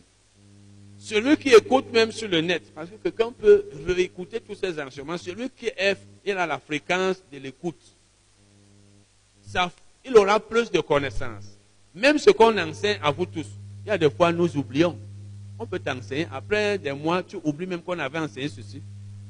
Celui qui réécoute va encore se rappeler cela. Donc celui qui écoute beaucoup la parole aura plus de connaissances que celui qui écoute moins. quand tu as donc maintenant plus de connaissances, il faut que tu agisses selon ces connaissances. Il ne faut pas beaucoup connaître et ne pas agir. Je crois ceci, parce que la Bible le dit, il faut que j'agisse donc comme quelqu'un qui croit. Par exemple, si tu es malade et tu pries, ou bien on prie. Jésus a dit dans Marc 11, verset 24, tout ce que vous demanderez en priant, croyez que vous l'avez reçu. Et vous le verrez s'accomplir. Tu veux que ta guérison soit vue, qu'elle s'accomplisse. Crois d'abord que tu as été guéri. Il faut d'abord croire. Et si tu crois que tu es guéri, tu vas agir comme quelqu'un qui est guéri. Parce que si tu n'agis pas comme quelqu'un qui est guéri, tu continues de te coucher, tu continues d'appeler les gens pour qu'ils prient pour toi, tu continues d'aller à l'hôpital, de prendre les programmes avec les médecins. Ce n'est pas interdit. Mais à partir du moment où tu fais ça, ça veut dire que tu ne crois pas que tu es guéri. Si tu crois que tu es guéri, tu vas agir comme une personne qui est guérie. Et là, tu es en train de marcher dans la lumière de la parole. Parce que Jésus a dit, croyez que vous avez reçu. Je crois que j'ai reçu la guérison. Mais une personne qui a reçu la guérison ne reste plus couchée. Une personne qui a reçu la guérison ne, va plus voir les médecins. Une personne qui a reçu la guérison ne va plus pour qu'on prie encore pour, pour elle. Si tu crois que tu es guéri, en fait, si tu dis que tu crois que tu es guéri, mais tu vas encore pour qu'on prie pour toi, tu n'es pas en train de marcher dans la lumière de la parole. Mieux vaut continuer, mais reconnaître que tu, n'es pas encore guéri. Donc, marcher selon, marcher dans la lumière de la parole, c'est agir, penser, parler comme la parole le dit. Bon, maintenant, Hébreu 11, verset 1. Hébreu 11, verset 1. La foi est une ferme assurance des choses qu'on espère, une démonstration de celles qu'on ne voit pas. Donc, partir du moment où tu as la foi, tu vas agir comme quelqu'un qui a déjà reçu. Parce que Jésus, la Bible dit ici, la foi est une ferme assurance. La foi, c'est être sûr de ce qu'on espère. Je suis sûr que je suis guéri. C'est ça la foi. Puisque tu es sûr, tu vas agir comme quelqu'un qui est déjà guéri. Bon, maintenant, qu'est-ce que la Bible nous dit? Puisque si tu es malade, à défaut de prier, tu peux aussi recevoir la guérison en ayant la foi au verset biblique. Par exemple, Ésaïe 53, versets 4 et 5. Ça nous dit que nous avons été guéris, que Jésus a porté nos maladies, etc. C'est ce que Matthieu cite dans Matthieu 8, 17. Il s'est chargé de nos infirmités, il a porté nos maladies. Matthieu 8, 17. Ésaïe 53, versets 4 et 5. 1 Pierre 2, verset 24. Lui parle les meurtrissures duquel vous avez été guéris.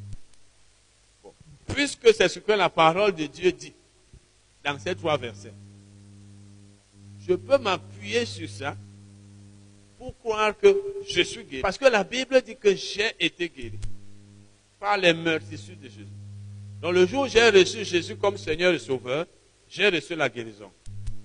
Maintenant, puisque la Bible le dit, je peux ne même pas prier, Dieu guéris-moi. Je crois seulement que j'ai été guéri. Je suis en train de marcher dans la lumière de la parole. Puisque la Bible ne dit pas que vous recevrez la guérison quand vous prierez. Elle dit, vous avez déjà été guéri.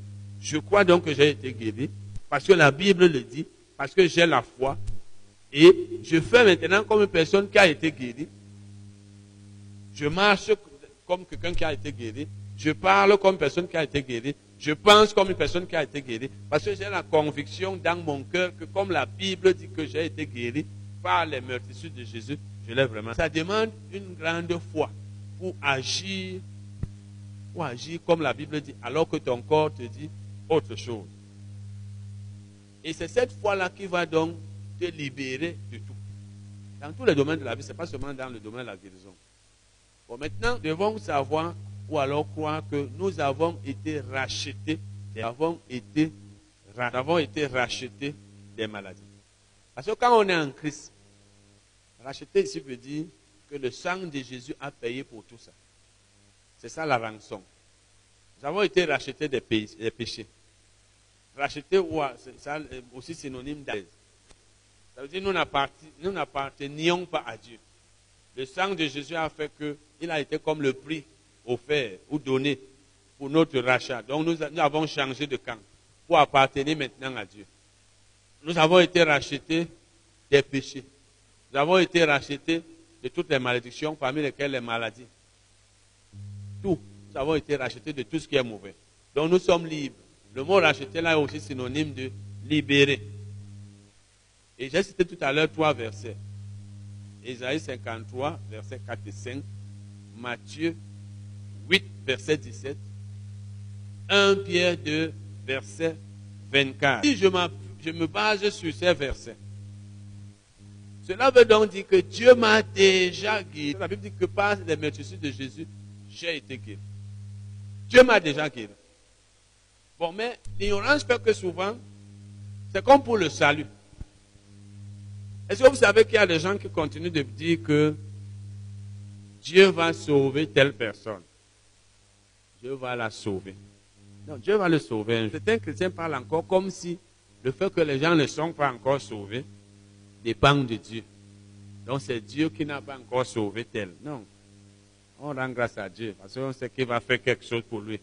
Il va le sauver un jour.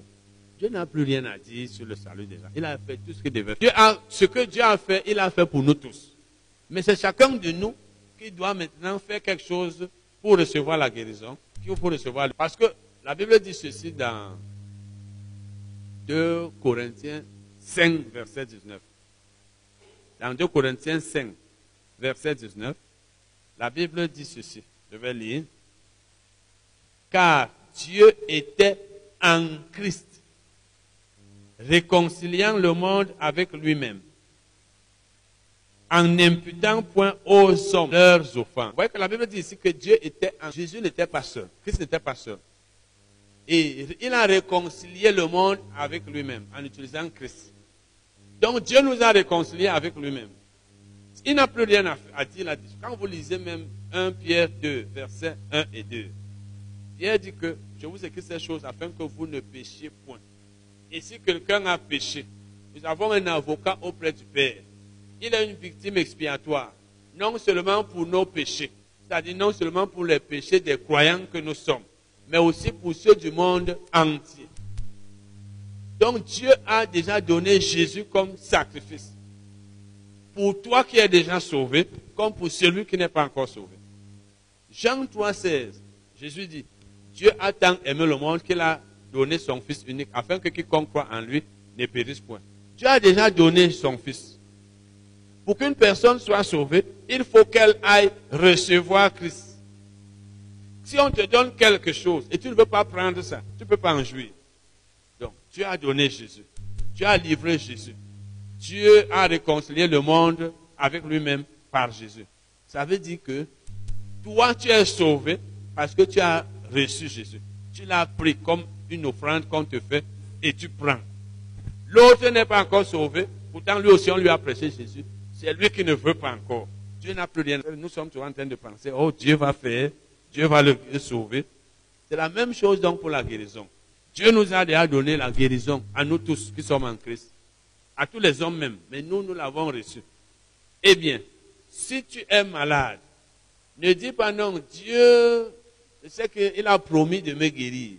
Nous ne sommes plus au niveau des promesses. Les promesses que Dieu. D'abord, nous avons déjà vu ici dans 1 Corinthiens où la Bible dit que en Christ, toutes les promesses sont quoi? Oui et Amen. Ça veut dire toutes ont été accomplies. Tout ce que Dieu a promis dans l'Ancien Testament a déjà été accompli en Christ. Donc la création n'est plus une promesse pour des croyants. C'est un acquis. C'est quelque chose qui a déjà été. C'est déjà une offre. Quelque chose de déjà offert. Je dois seulement prendre. Si je suis encore au niveau de la promesse, non, Dieu a promis de guérir, de nous guérir. Vous ai dit que c'est comme le salut. Les gens continuent de penser que si les gens ne sont pas sauvés, c'est Dieu. Oh non, le Seigneur, il aura la grâce un jour. Nous sommes tellement religieux que nous nous déclarons souvent nos choses comme ça, parce qu'on pense que Dieu est souverain. Il m'a sauvé. Il n'a pas encore sauvé mon frère. Il a donné Jésus. Tout ce que nous devons faire, c'est que celui qui n'est pas sauvé entende parler de Jésus. Et tout ce que pour que lui-même reçoive Jésus comme un don qu'on a fait à quelqu'un. Et nous qui sommes est, est sauvé. Si quelqu'un est malade, tout ce qu'il doit savoir, c'est que il a, il a été guéri par les meurtrissures de Jésus. Jésus a été donné pour tout ça. C'est à lui maintenant de croire que Dieu l'a déjà guéri. C'est pourquoi l'enseignement est là pour nous permettre de connaître. Une fois que tu connais la vérité, une fois que tu sais ce que la Bible dit, tout est dans ton camp. Pourquoi je vous ai souvent dit que quand je vous enseigne quelque chose, et ce que je vous ai enseigné, faites l'effort de mettre ça. Et je disais ce dimanche que nous étions en train de parler, notre séminaire, c'était encore sur le chrétien et l'assemblée. Je disais que quand tu es dans une assemblée, tu dois savoir que tu es là pour ta croissance, pour que tu grandisses spirituellement. Tu ne vas pas dans un ministère juste pour aller. Tu pars là-bas pour grandir. Si un ministère ne te fait pas grandir, ça, il ne te sert à rien. Parce que nous sommes là pour votre croissance. Et que si tu grandis, c'est ça qui est prioritaire. Le reste est secondaire. Donc si tu te focalises sur les choses secondaires, tu ne pourras rester nulle part. Donc quand tu sais que on t'enseigne ce qu'il faut, c'est ça qui est important. Ça veut dire que moi, comme je suis ici, ce que je m'efforce de faire, c'est de bien vous enseigner. Parce que c'est pour ça que vous êtes là, en principe. Il y a d'autres petites choses là, si quelqu'un s'attarde sur ça, oh vraiment, le ministère là, on fait ça. C'est qu'il ne sait pas ce que je cherche. Ma priorité, c'est l'enseignement. Toi aussi, c'est l'enseignement. Ça veut dire, une fois qu'on t'enseigne ce que Christ a fait pour toi, pour ta santé et ta guérison, dans ce domaine-là, celui qui t'enseigne n'a plus rien à faire. Il a fait son devoir. C'est à toi maintenant de faire. C'est-à-dire, tu crois, tu permets à la parole d'être dans ton cœur. C'est toi-même qui dois mettre la parole dans ton cœur. Qu'est-ce que le psalmiste dit? C'est le psaume 119, je crois que c'est verset 9. Il dit, je serre la parole dans, ta parole dans mon cœur afin de ne pas pécher contre toi. Tu dois serrer la parole de Dieu dans ton cœur afin que tu aies la foi, afin que tu marches dans la lumière de la parole. C'est toi qui dois tout faire pour que la parole soit dans ton cœur. C'est un travail personnel. Je peux vous enseigner, si vous êtes peut-être à 10, à 20, les résultats ne peuvent jamais être les mêmes. D'ailleurs, Jésus nous a déjà dit dans la parabole. Quand Jésus donne la parabole, c'est pour nous montrer que tout le monde ne va jamais marcher dans la lumière de la parole. C'est ce qu'il veut dire. Parce que tous les gens n'ont pas un même cœur. L'état du cœur n'est pas le même d'une personne à une autre. Et s'il n'est pas le même, ce n'est pas Dieu qui a fait que les cœurs des uns soient enrichis, endurcis. C'est l'homme lui-même qui a. Quand tu endurcis ton cœur, Dieu ne peut rien. Donc, c'est ça la marche dans la lumière de la parole. La parole est une semence. Mon cœur est, une terre. Il faut que je laisse que la parole entre dans, dans mon cœur. Il faut que je fasse de mon cœur une bonne terre. Parce que c'est la bonne terre qui fait rapporter du fruit à la semence. La mauvaise terre, non. Et c'est toi-même qui fais de ton cœur un cœur bon. Nous avons vu dans la parabole du semeur, Jésus a parlé d'un cœur. Il a dit que l'autre, parce que son cœur était bon et honnête. Bon et honnête. Quand ton cœur est bon, c'est pourquoi vous voyez que la parole de Dieu transforme la vie de certains facilement. Amen. Voilà. Donc, euh, pour aujourd'hui, comment marcher dans la lumière? Comment marcher dans la lumière? De la parole. Vous savez, nous devons marcher dans la lumière de la parole dans tous les domaines de nos. Lisons d'abord, je veux dire, Psaume 119, verset 100. Psaume 119, verset. Le psalmiste s'adressait, il dit, Ta parole est une lampe à mes pieds et une lumière sur ta parole est une lampe à mes pieds et une lumière sur. Ça veut dire que la lampe qui me permet, vous savez tout ce que la lampe toute personne, dans la nuit, la lampe de voir où est-ce qu'elle doit mettre les pieds, où est-ce qu'elle ne doit pas mettre les pieds, où est le chemin pour qu'elle ne s'égare pas. Et le psalmiste dit que c'est la parole de Dieu qui est donc sa lampe à ses pieds. Ça veut dire, avant qu'il mette un pied quelque part, il doit voir. Et c'est la parole de Dieu qui le montre où est-ce qu'il doit mettre son pied. Et elle a aussi une lumière sur son sentier. Ça veut dire partout où il passe. C'est la parole. Nous aussi, nous avons notre sentier, notre vie quotidienne. Tout chemin que nous suivons dans notre vie, nous devons le suivre à la lumière de la parole. Ça veut dire que nous devons savoir qu'est-ce que la parole de Dieu dit dans tous les domaines de la vie. Si je travaille quelque part, je dois savoir qu'est-ce que la parole de Dieu dit aux travailleurs pour que je sois un bon serviteur dans mon lieu de service, pour que je sois un bon serviteur là où je travaille. Si je suis marié, je dois savoir ce que la parole de Dieu dit à propos du mariage pour que j'agisse selon la parole. Lorsque je suis à l'église, donc dans tous les domaines de la vie, parole nous dit comment nous devons agir. Parce que si tu ne sais pas comment tu dois agir, tu ne sais pas ce que tu dois faire, ce que tu ne dois pas faire, tu es comme un aveugle qui suit une mauvaise voie sans le savoir. C'est donc la parole qui nous éclaire, c'est elle qui nous fait savoir qu'est-ce qu'on doit faire, qu'est-ce qu'on ne doit pas faire, qu'est-ce qu'on doit dire, qu'est-ce qu'on ne doit pas dire, quelle est la pensée de Dieu dans tel ou tel domaine. Le chrétien qui est ignorant de la parole est comme un aveugle. C'est pourquoi le psalmiste dit ici que la parole de Dieu est une lampe à ses pieds et une lumière sur son sentier. Donc, lorsque tu sais ce que la parole de Dieu dit au sujet d'une chose, ou alors dans un domaine de la vie, tu as la lumière.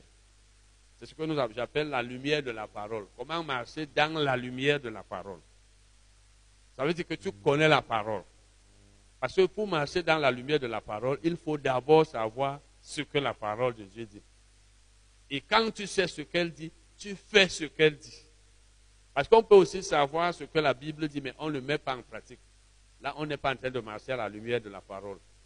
Et je vous ai dit que dans tous les domaines de la vie, la Bible vous dit ce que vous devez faire quand tu es chrétien. Même dans ta famille. Je vous donne souvent les exemples où nous sommes dans nos familles. On commence à dire, bon, il y a la cotisation pour telle chose. Si tu étudies la Bible, tu sauras si tu es... Nous oublions que nous sommes chrétiens. Il y a des contributions que nous ne devons pas faire quand on est chrétien. On va dire chacun donne telle somme pour quelque chose qui ne glorifie pas Dieu. Il y a aussi les principes de donner. On va te dire chacun donne ceci. Et tu es chrétien. Et tu oublies que la Bible dit qu'on ne doit pas taxer quelqu'un. Chacun donne selon ses moyens. Donc la parole nous éclaire partout. Donc quand tu sais donc ce que la parole va agir selon la parole, tu auras la pensée de Dieu. Et rappelez-vous que le renouvellement des pensées se fait par la parole. La Bible dit dans Romains 12, verset 2, ne vous conformez pas au siècle présent, mais soyez transformés par le renouvellement de l'intelligence, c'est-à-dire le renouvellement de votre pensée, afin que vous connaissiez la, volonté de Dieu, afin que vous discerniez la, volonté de Dieu, ce qui est bon, agréable et parfait. Donc, l'intelligence veut dire la pensée. Je dois être transformé par le changement de mes pensées pour que je discerne la volonté de Dieu. Et c'est la parole de Dieu qui me fait changer les pensées. Parce que quand je crois en Jésus et je lis la Bible, la Bible me dit un nombre de choses qui vont me pousser à, changer les pensées que j'avais quand je n'étais pas croyant. Ça veut dire qu'un croyant ne peut pas changer ses pensées s'il n'étudie pas la parole de Dieu, s'il ne sait pas ce qu'elle dit. il y a des croyants qui ont les pensées des non-croyants. Il y a des croyants qui ont les paroles des non-croyants. Ils parlent comme des non-croyants. Il agit comme des non-croyants parce qu'il ne sait pas ce que la Bible dit. Ou alors il ne veut pas faire ce qu'elle dit. Donc, la parole de Dieu te fait changer de pensée. Elle te fait changer de parole. Elle te fait changer d'acte. C'est là où tu peux donc dire que tu es en train de marcher dans la lumière de la parole. Parce que si la lumière est ici et toi tu es à côté, tu n'es pas dans la lumière. La parole t'éclaire. On marche dans la lumière de la parole. Lorsqu'on connaît la parole, on sait ce qu'elle dit et on fait ce qu'elle dit. Beaucoup d'entre nous marchent dans les ténèbres. Nous allons lire un passage. Jean 14. Nous devons savoir que la volonté de Dieu est que nous étudions la parole, que nous la connaissions, que nous la comprenions et que nous la mettions en pratique. Que nous changions nos pensées que nous, ayons la, nous fassions la volonté de Dieu. Tant que tu n'as pas la volonté de Dieu, tu ne veux pas faire la volonté de Dieu, tu, as, tu fais ta propre volonté, tu n'es pas en train de marcher dans la lumière de la parole. Jean 14, verset 8 à Donc nous allons étudier des versets qui nous permettent de foi que quand tu comprends, quand tu comprends la parole de Dieu, tu vas marcher dans la lumière de la parole. Et nous allons voir des passages donc au sujet de la guérison. Quand tu as la pensée de Dieu par sa parole, tu sais ce que Dieu dit au sujet de la santé, au sujet de la guérison. C'est là où tu vas marcher dans la lumière de la parole. Parce que comme je vous ai dit, dans chaque domaine de la vie, la Bible nous donne des... Comme je causais avec un frère par message il y a quelques semaines, je lui disais, le leadership, c'est un frère qui travaille, comme beaucoup d'entre nous, beaucoup d'entre vous, vous travaillez dans le monde. Je lui ai dit, le leadership du monde est contraire au leadership. Lui m'a dit non. Le leadership, il y a des choses que le leadership du chrétien doit prendre dans le Mais ce que je veux dire, c'est quoi? C'est que si tu es leader, un chrétien leader, donc un dirigeant, même si ce n'est pas dans l'église, il y a les principes du leadership. C'est dans la Bible, par exemple, pasteur. Moi, je vois, les gens vont dans les écoles bibliques.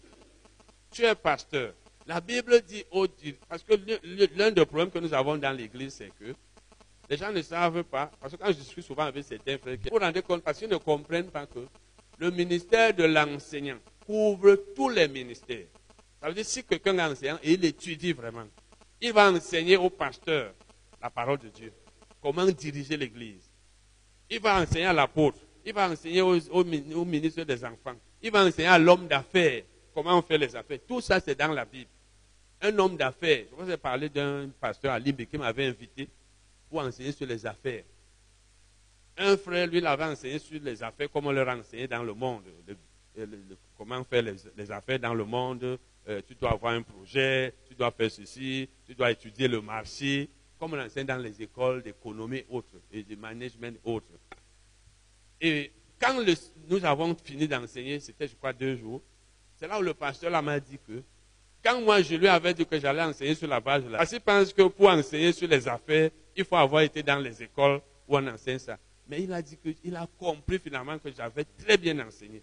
Parce que l'enseignement, comme, je vous le disais, si tu es un ménager, l'enseignant qui étudie la Bible va t'enseigner comment tu dois vivre dans ton foyer, comment tu dois travailler partout. Donc je parlais du leadership. Si tu es leader, surtout dans l'église, tu diriges un ministère chrétien, tout, tout est ici. Tout est là. Quand Jésus dit par exemple que ne soyez pas comme les... Il dit, ne soyez pas comme les chefs des nations qui tyrannise, hein, mais que le plus grand soit parmi vous soit comme le plus petit. Il enseigne là sur le leadership pour dire que quand tu es dirigeant chrétien, ne domine pas sur les gens, sois humble, ne te, lève pas pour montrer que tu es, tu es grand. Et quand moi j'ai dit à ce frère que le leadership du monde, parce que vous qui travaillez peut-être dans les ministères, dans la société là, là-bas c'est que quand tu es chef, tu dois dominer, c'est toi qui dois commander. Quand le chef est quelque part, on tremble. On arrête tout, le fonctionnement du service à cause du chef. Vous voyez ce qui se passe. On peut arrêter, bloquer l'économie, tout pour une personne. Ça, c'est le leadership du monde. Et quand le frère m'a dit que non, nous avons, devons prendre la... Pour vous dire que toute vie chrétienne, tout domaine de la vie chrétienne est réglé par la Bible. Pour ce qui concerne la santé et la guérison pour que tu marches à la lumière de la parole de Dieu, il faut que tu saches ce que la Bible dit sur la santé et la guérison. Là, tes pensées, tes actes, tes paroles sur la guérison seront en accord avec. Si tu ne sais pas quelle est la pensée de Dieu, tu vas penser comme les païens. Tu vas dire que ah, la maladie là, on dit que ça ne se guérit pas. Hein. Quand un chrétien parle comme ça, ça veut dire qu'il ne marche pas dans la lumière de la parole. Parce que la Bible ne dit pas qu'une maladie. Quand tu es dans le monde et que tu n'es pas beaucoup dans la parole, tu vas parler comme les gens du monde. Quand on va dire la maladie là, non, on ne peut pas guérir. Si toi, le chrétien, tu dis à un malade, on ne peut pas lui dire que non, Dieu guérit ça. Nous allons donc lire Jean 14, verset 8 à 10. Jean 14, verset 8 à Philippe lui dit, Philippe dit à qui? À Jésus. Philippe lui dit, Seigneur, montre-nous le Père. Et cela, nous, Jésus lui dit, il y a si longtemps que je suis avec vous et tu n'as pas, et tu ne m'as pas connu, Philippe. Donc tu es avec moi depuis, vous êtes avec moi depuis, et tu m'as pas encore. Celui qui m'a vu a vu le Père. Comment dis-tu? Montre-nous. Jésus est en train de dire ici à Philippe si tu as, tu m'as vu, et tu m'as vu depuis, depuis que vous êtes avec moi, vous me voyez. Si tu m'as vu, tu as vu Dieu. Quand tu me vois, tu es en train de voir Dieu. En certaine façon, on dit que Dieu, c'est moi. Tu veux que je te montre un autre Dieu? C'est moi. Tu veux voir le Père, tu as vu le Père en me voyant. Donc on voit le Père en moi, ou alors par moi. Et il dit, ne crois-tu pas que je suis dans le Père et que le Père est en moi? Si tu es dans, en quelqu'un et que lui aussi, il est en toi, ça, ça veut dire que vous êtes un C'est ça Tu es en quelqu'un et lui aussi, il est en toi, ça veut dire que vous êtes un. Il dit encore, les paroles que je vous dis, je ne les dis pas de moi-même. Et le Père qui demeure en moi, c'est lui qui fait les œuvres. Donc les paroles que je vous dis, ce n'est pas moi-même qui les dis, c'est le Père. Parce que c'est Dieu qui parlait par Jésus. Vous lisez Hébreu 1, verset 1. Donc quand Jésus parlait, c'est Dieu qui était en train de parler.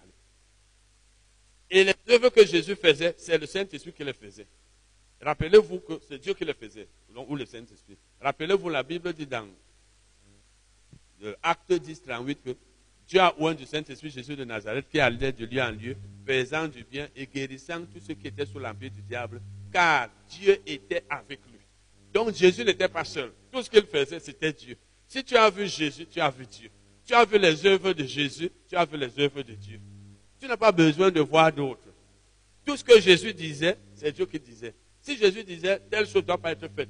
Donc, pour connaître la pensée de Dieu, connaître les œuvres de Dieu, connaître même la volonté de Dieu. Il faut connaître la pensée, la volonté et les œuvres. Voilà donc ce que Jésus dit ici à, Philippe. Et maintenant donc, ça veut donc dire que tout ce que Jésus faisait, tout ce que Jésus faisait, c'est Dieu qui le faisait. Si Jésus guérissait les malades, c'est Dieu qui les guérissait. Si Jésus refusait de guérir les malades, là tu peux déjà savoir que souvent Dieu répond. Le ministère de Jésus nous enseigne sur la pensée, la volonté de Dieu concernant les maladies. Quand tu vois le ministère de Jésus, tu connais la. Tu n'as pas besoin. Si les gens disent souvent que, ah, tu sais, Dieu peut aussi faire ceci, hein. Dieu peut refuser de guérir un malade, hein. Dieu est souverain. C'est parce qu'il ne cherche pas à voir. Vous pensez que la, pensée de Dieu, on la connaît comme ça, on imagine.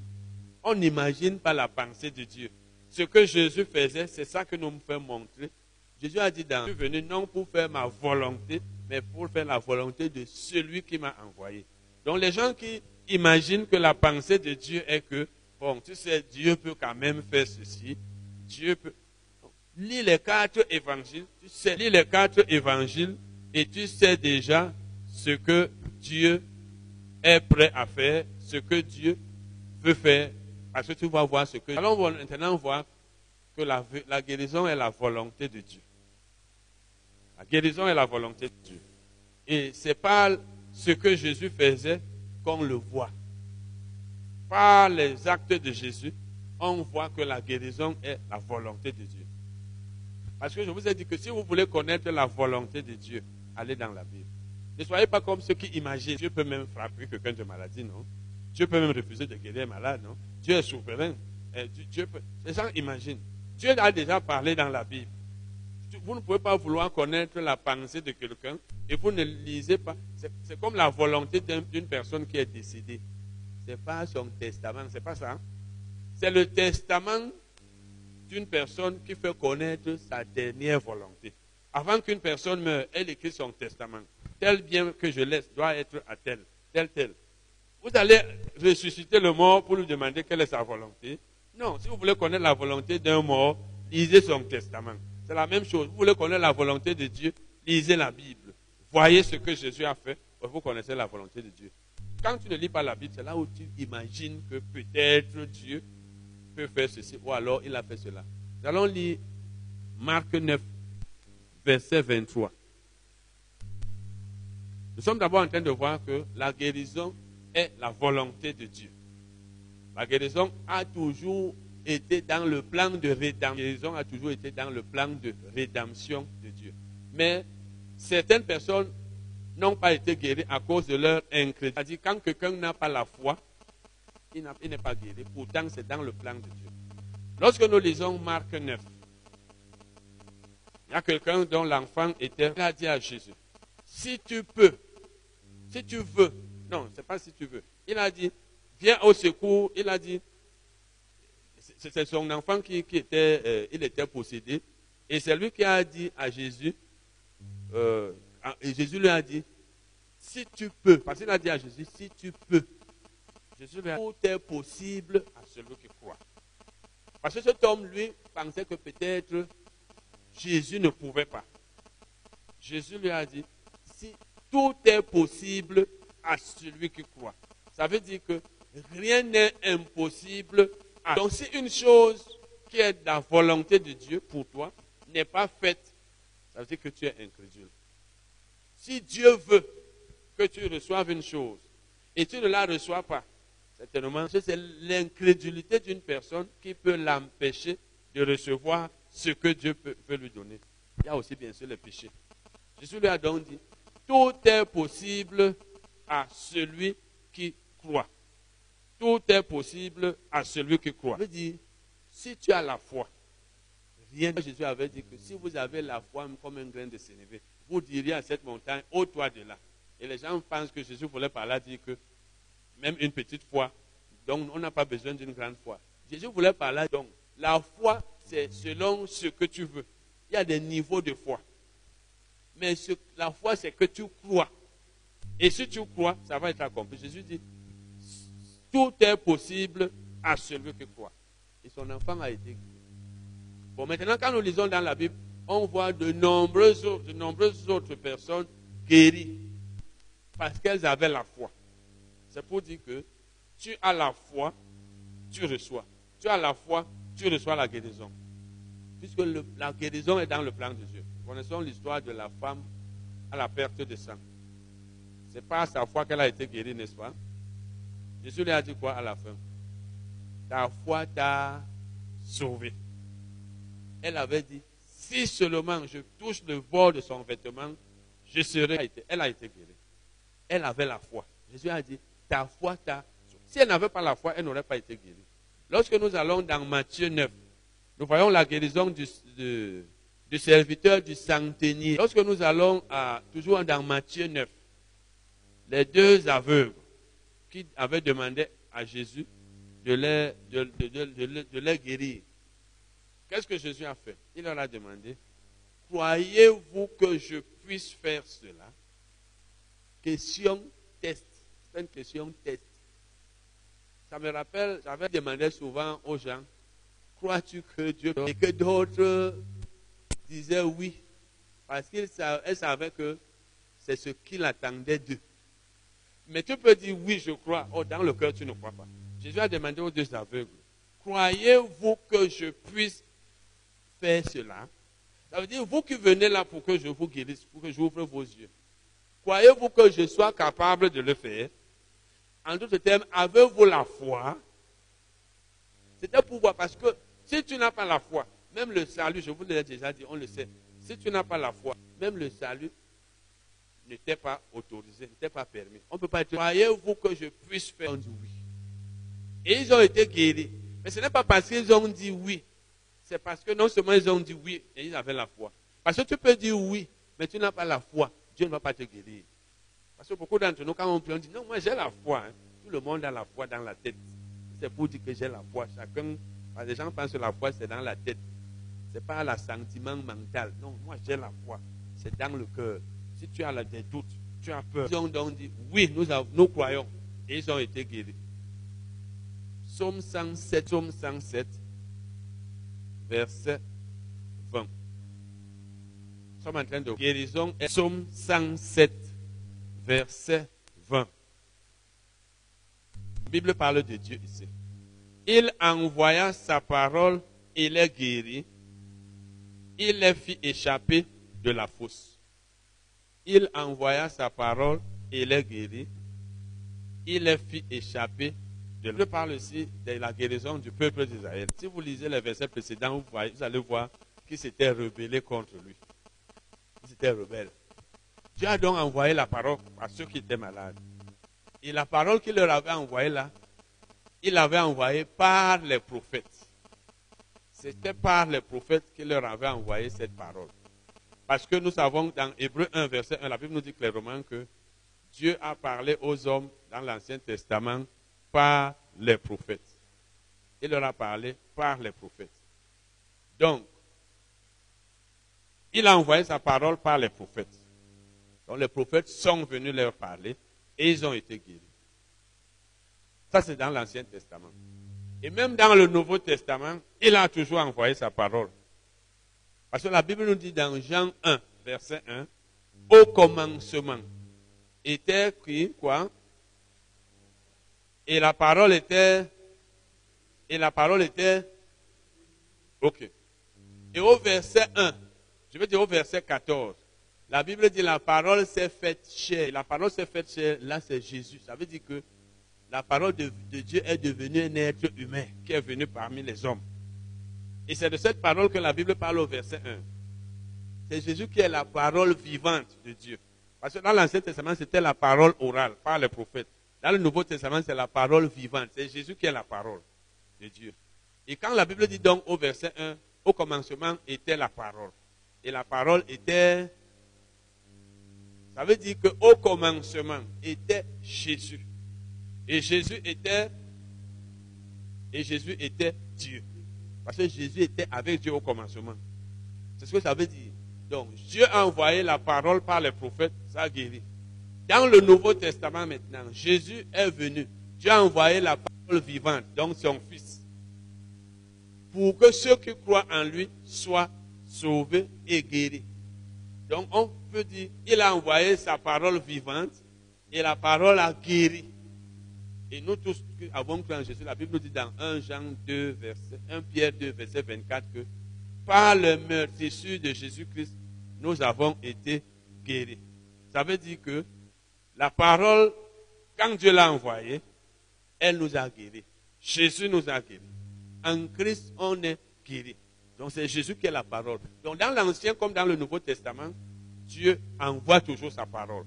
Parce que Dieu lui-même ne sera pas là comme je vous l'ai dit tout à l'heure, vous n'allez pas voir Dieu lui-même devant vous. Mais il envoie quelqu'un, il envoie sa parole. Jésus est donc venu pour la guérison de tous. Bon, maintenant, la parole écrite est aussi là. Quand nous prenons la Bible, nous lisons dans la Bible, nous voyons ce que la Bible nous... Pour que tu saches quel est le plan de Dieu, quelle est la pensée de Dieu au sujet de la guérison, tu prends ta Bible. Quand tu commences à lire les, quatre évangiles, dans la parole écrite, Dieu nous révèle son plan. Parce que quand nous lisons, par exemple, 1 Pierre 2, verset 24, lui par les meurtrissures duquel vous avez été guéris. Là où vous savez que donc, comme je vous ai donné le témoignage d'une père depuis des années, de nombreuses personnes ont prié pour elle, elle n'a pas été guérie. Et elle s'est rappelée 1 Pierre 2, verset 24, elle s'est mise à rendre grâce à Dieu. elle a dit, si je ne suis pas guéri, la Bible dit que j'ai déjà été guéri par les meurtrissures de Jésus. Je devrais seulement croire. Si la Bible dit que j'ai été guéri, pourquoi je suis allé là-bas, on a prié pour moi, partout on a prié pour moi. Il faut seulement que je reconnaisse que je, remercie Dieu, j'accepte, je crois. Il s'est mis à rendre grâce à Dieu, merci de m'avoir guéri. Il a été guéri. Parce qu'il a dit, des heures de prière qu'on a passées pour prier pour moi, c'est des milliers d'heures. Je n'ai pas été guéri. C'est parce que je suis incrédule je commence à rendre grâce à Dieu. Seigneur, je te remercie de m'avoir guéri. Je vous ai dit, les actions de grâce sont une sorte de prière très puissante. Quand tu rends grâce à Dieu, quand tu loues Dieu, je vous ai dit, un jour, on va enseigner sur la louange. Parce que les gens pensent que la louange, comme nous faisons, je vous ai dit ici il y a quelques semaines que notre louange qu'on fait ici, dans la plupart des églises comme ici, on fait, c'est la formalité. Oui, ce n'est pas puissant. Parce que on fait pour faire. Parce que même ici, les gens pensent que comme on n'a pas trop de chansons ici, ça m'a été dit par les sœurs et même par quelqu'un d'autre. Les gens pensent que c'est beaucoup de chansons. Si vous ne louez Dieu que dans la salle de l'église, vraiment, vous n'avez rien compris de la louange. Vous n'avez rien compris. La vie chrétienne, c'est à la maison. Ici, on vient plus pour les enseignements. Si vous êtes à l'église et que vous pensez que c'est là où vous allez beaucoup prier, votre prière, c'est à l'église. Votre louange, c'est à l'église. Mais vous n'avez rien compris. Vos actions de grâce, c'est à l'église. Pendant combien de temps? Donc, les actions de grâce sont très efficaces. Quand tu rends grâce à Dieu, tu es en train de prier, c'est une sorte de prière. La louange, c'est une sorte de prière. L'adoration, c'est une sorte de prière. Donc ce monsieur s'est mis à rendre grâce à Dieu. Merci Seigneur de m'avoir guéri. Et Dieu a fait quelque chose. Les vraies actions de grâce, comme la vraie louange, ça porte toujours. Cet homme a été guéri parce qu'avant, il était incrédule. Tant qu'il allait ici et là, on priait. Il allait ici et là, on priait. On a prié partout, rien. Et, vous savez aussi que la prière pour la guérison, ce n'est pas une prière qu'on fait à répétition. Quand on prie aujourd'hui, on prie demain. Ça veut dire qu'on n'a jamais cru qu'on a été guéri. Quand tu crois que tu es guéri, tu ne pries plus. Ou alors on ne prie plus pour toi. On a déjà enseigné sur la prière de la foi. Croyez que vous l'avez reçu après avoir prié et vous verrez. Nous, on veut souvent voir avant de croire. Oh, Dieu dit que vous devez croire que vous avez reçu la guérison, si c'est pour la guérison que vous avez prié, on a prié pour vous, avant de voir. Donc cet homme s'est mis à rendre grâce les actions de grâce. C'est parce qu'en fait, il a compris que la Bible dit que c'est le niveau de foi, je peux dire, le plus élevé. Croire que tu es guéri. Tu as été guéri il y a plus de 2000 ans, alors que le corps est plus efficace que dit Seigneur, guéris-moi. Pardon, guéris-moi. Rendre grâce. Donc les actions de grâce, la louange, l'adoration, c'est la prière la plus, les prières les plus efficaces. 1 Pierre 2, verset 24 dit donc que par les meurtrissures de Jésus que nous avons été guéris. Et si vous lisez Matthieu 8, verset 17, la Bible nous dit clairement que il a porté, il a pris nos infirmités et il s'est chargé de nos maladies. Tout ça nous est révélé dans la parole écrite. Parce que dans la parole orale, c'était que les prophètes venaient parler. La parole vivante, parce qu'il y a la parole orale par les prophètes, la parole de Dieu. La parole vivante, c'est Jésus. Il est venu pour le pardon des péchés et pour la guérison. Mais qu'est-ce qui te fait savoir cela? C'est la parole écrite. C'est grâce à la Bible que tu sais que Jésus a porté tes maladies. C'est pas ça hein? Si tu n'as pas la Bible, comment tu sauras que Jésus a porté tes maladies? C'est pourquoi quand les gens sont dans les églises où on ne leur montre pas ce que la Bible dit, ou alors vous êtes chrétien, vous-même vous n'étudiez pas la Bible, comment connaîtrez-vous la parole? Par ces meurtrissures, nous avons été guéris. La Bible donc qui te révèle la pensée de Dieu. Vous voyez comment les pierres avaient la révélation. C'est-à-dire, Pierre, le Saint-Esprit lui dit que, comme tu vois là, Jésus sur la croix est mort pour les péchés, mais il est aussi mort pour les maladies. Je vous ai donné ici le témoignage d'une femme, une maman. J'avais lu ça dans un livre. Elle était très vieille. Et elle avait dans sa maison sa petite fille et le mari de sa petite fille qui sont allés, c'était aux États-Unis, sont allés à un programme où on a prêché Jésus et on leur a parlé d'un programme sur la guérison pour, je crois, quand ils sont allés à la maison, ils ont dit ça à, leur, à la grand-mère. C'était pour l'inviter, pour qu'elle allât là-bas. Elle leur a dit, vous savez, il y a 40 ans que moi j'ai reçu Jésus comme Seigneur et Sauveur. Et ceux que nous avons prêché, nous avons prêché aussi qu'il fallait recevoir Jésus comme guérisseur. Donc j'ai reçu Jésus comme étant celui qui m'a sauvé. Il leur a dit, vous ne voyez pas comment, est-ce que depuis que vous êtes avec moi, vous me voyez malade? Je suis jamais malade. Depuis 40 ans, je n'ai pas été malade. Parce que j'ai reçu Jésus comme sauveur, comme Seigneur, mais aussi comme guérisseur. Parce que j'ai reçu Jésus comme une personne guérie. Un, peu comme celui qui reçoit Jésus et sait qu'il est sauvé. Elle, elle a reçu et a compris qu'elle était guérie. Nous, on ne nous a pas beaucoup enseigné ça. On ne nous a pas enseigné ça. Dans beaucoup de nos églises, on sait que bon, on est sur la terre. Tant qu'on est sur la terre, c'est le corps humain. La maladie peut être malade. Euh, ça peut arriver. C'est même normal. Hein. Même les pasteurs, certains disent ça. Tout homme est un malade qui s'ignore. C'est ce qu'on nous dit, non? Même dans les radios chrétiennes. Les gens font la publicité de ça dans les radios chrétiennes. Tout homme est un malade qui s'ignore. Ça veut dire comme nous sommes là, nous sommes tous malades. Mais nous ne savons pas seulement de quelle maladie nous souffrons. Si vous, vous êtes malade, c'est vous. Donc ça, ce n'est pas la parole. Donc, cette femme, le jour où elle mourait, elle a su. Elle avait, je crois, 14 ans. On dit le matin, elle a lavé, ils ont mangé, elle a lavé, elle a fait tout. Et sa petite fille était en train de coudre. Et elle leur a dit le matin, aujourd'hui je vais rentrer. Elle est assez âgée. Elle était, oh, elle était en train de vouloir leur dire, aujourd'hui je vais aller au ciel, je vais partir.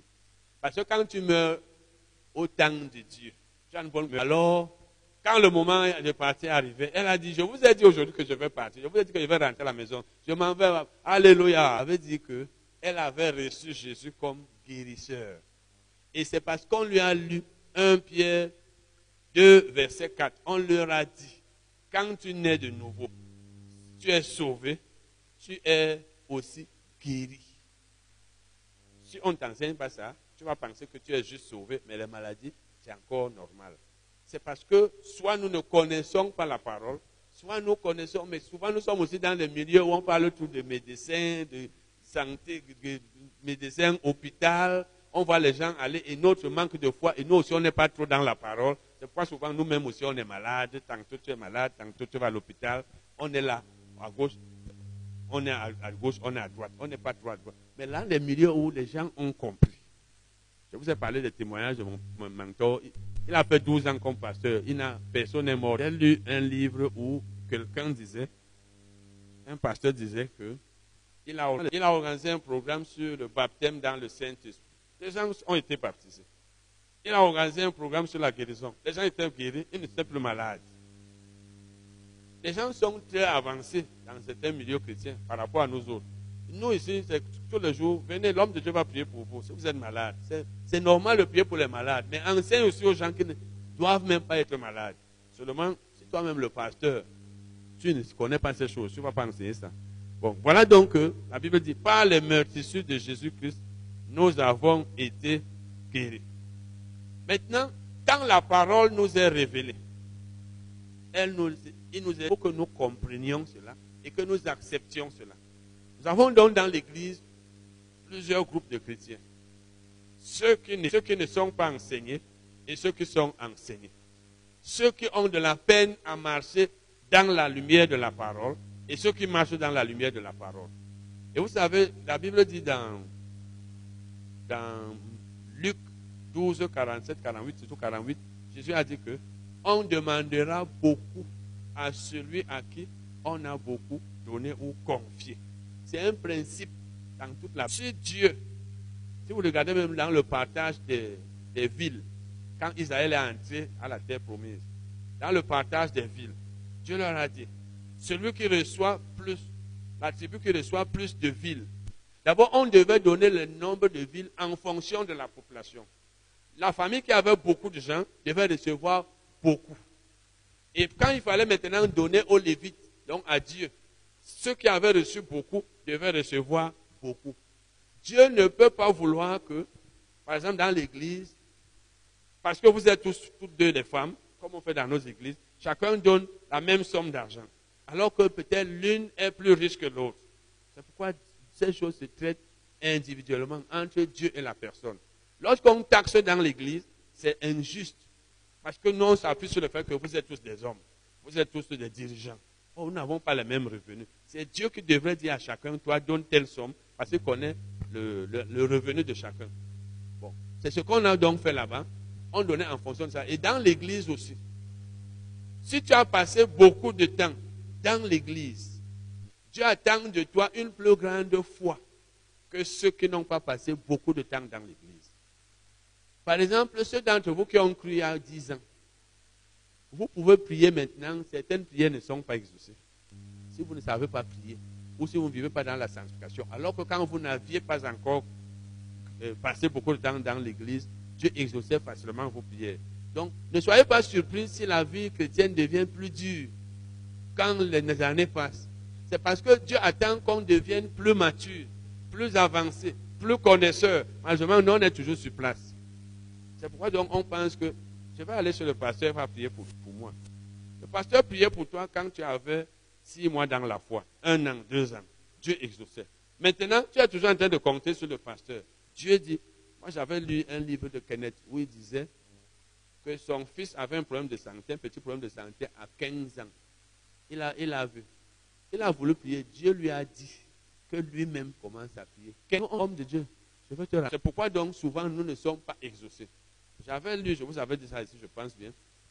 Dans un livre, un jeune homme disait que c'est comme si dans notre assemblée, ce ne sont que les jeunes qui ont la foi. Hein.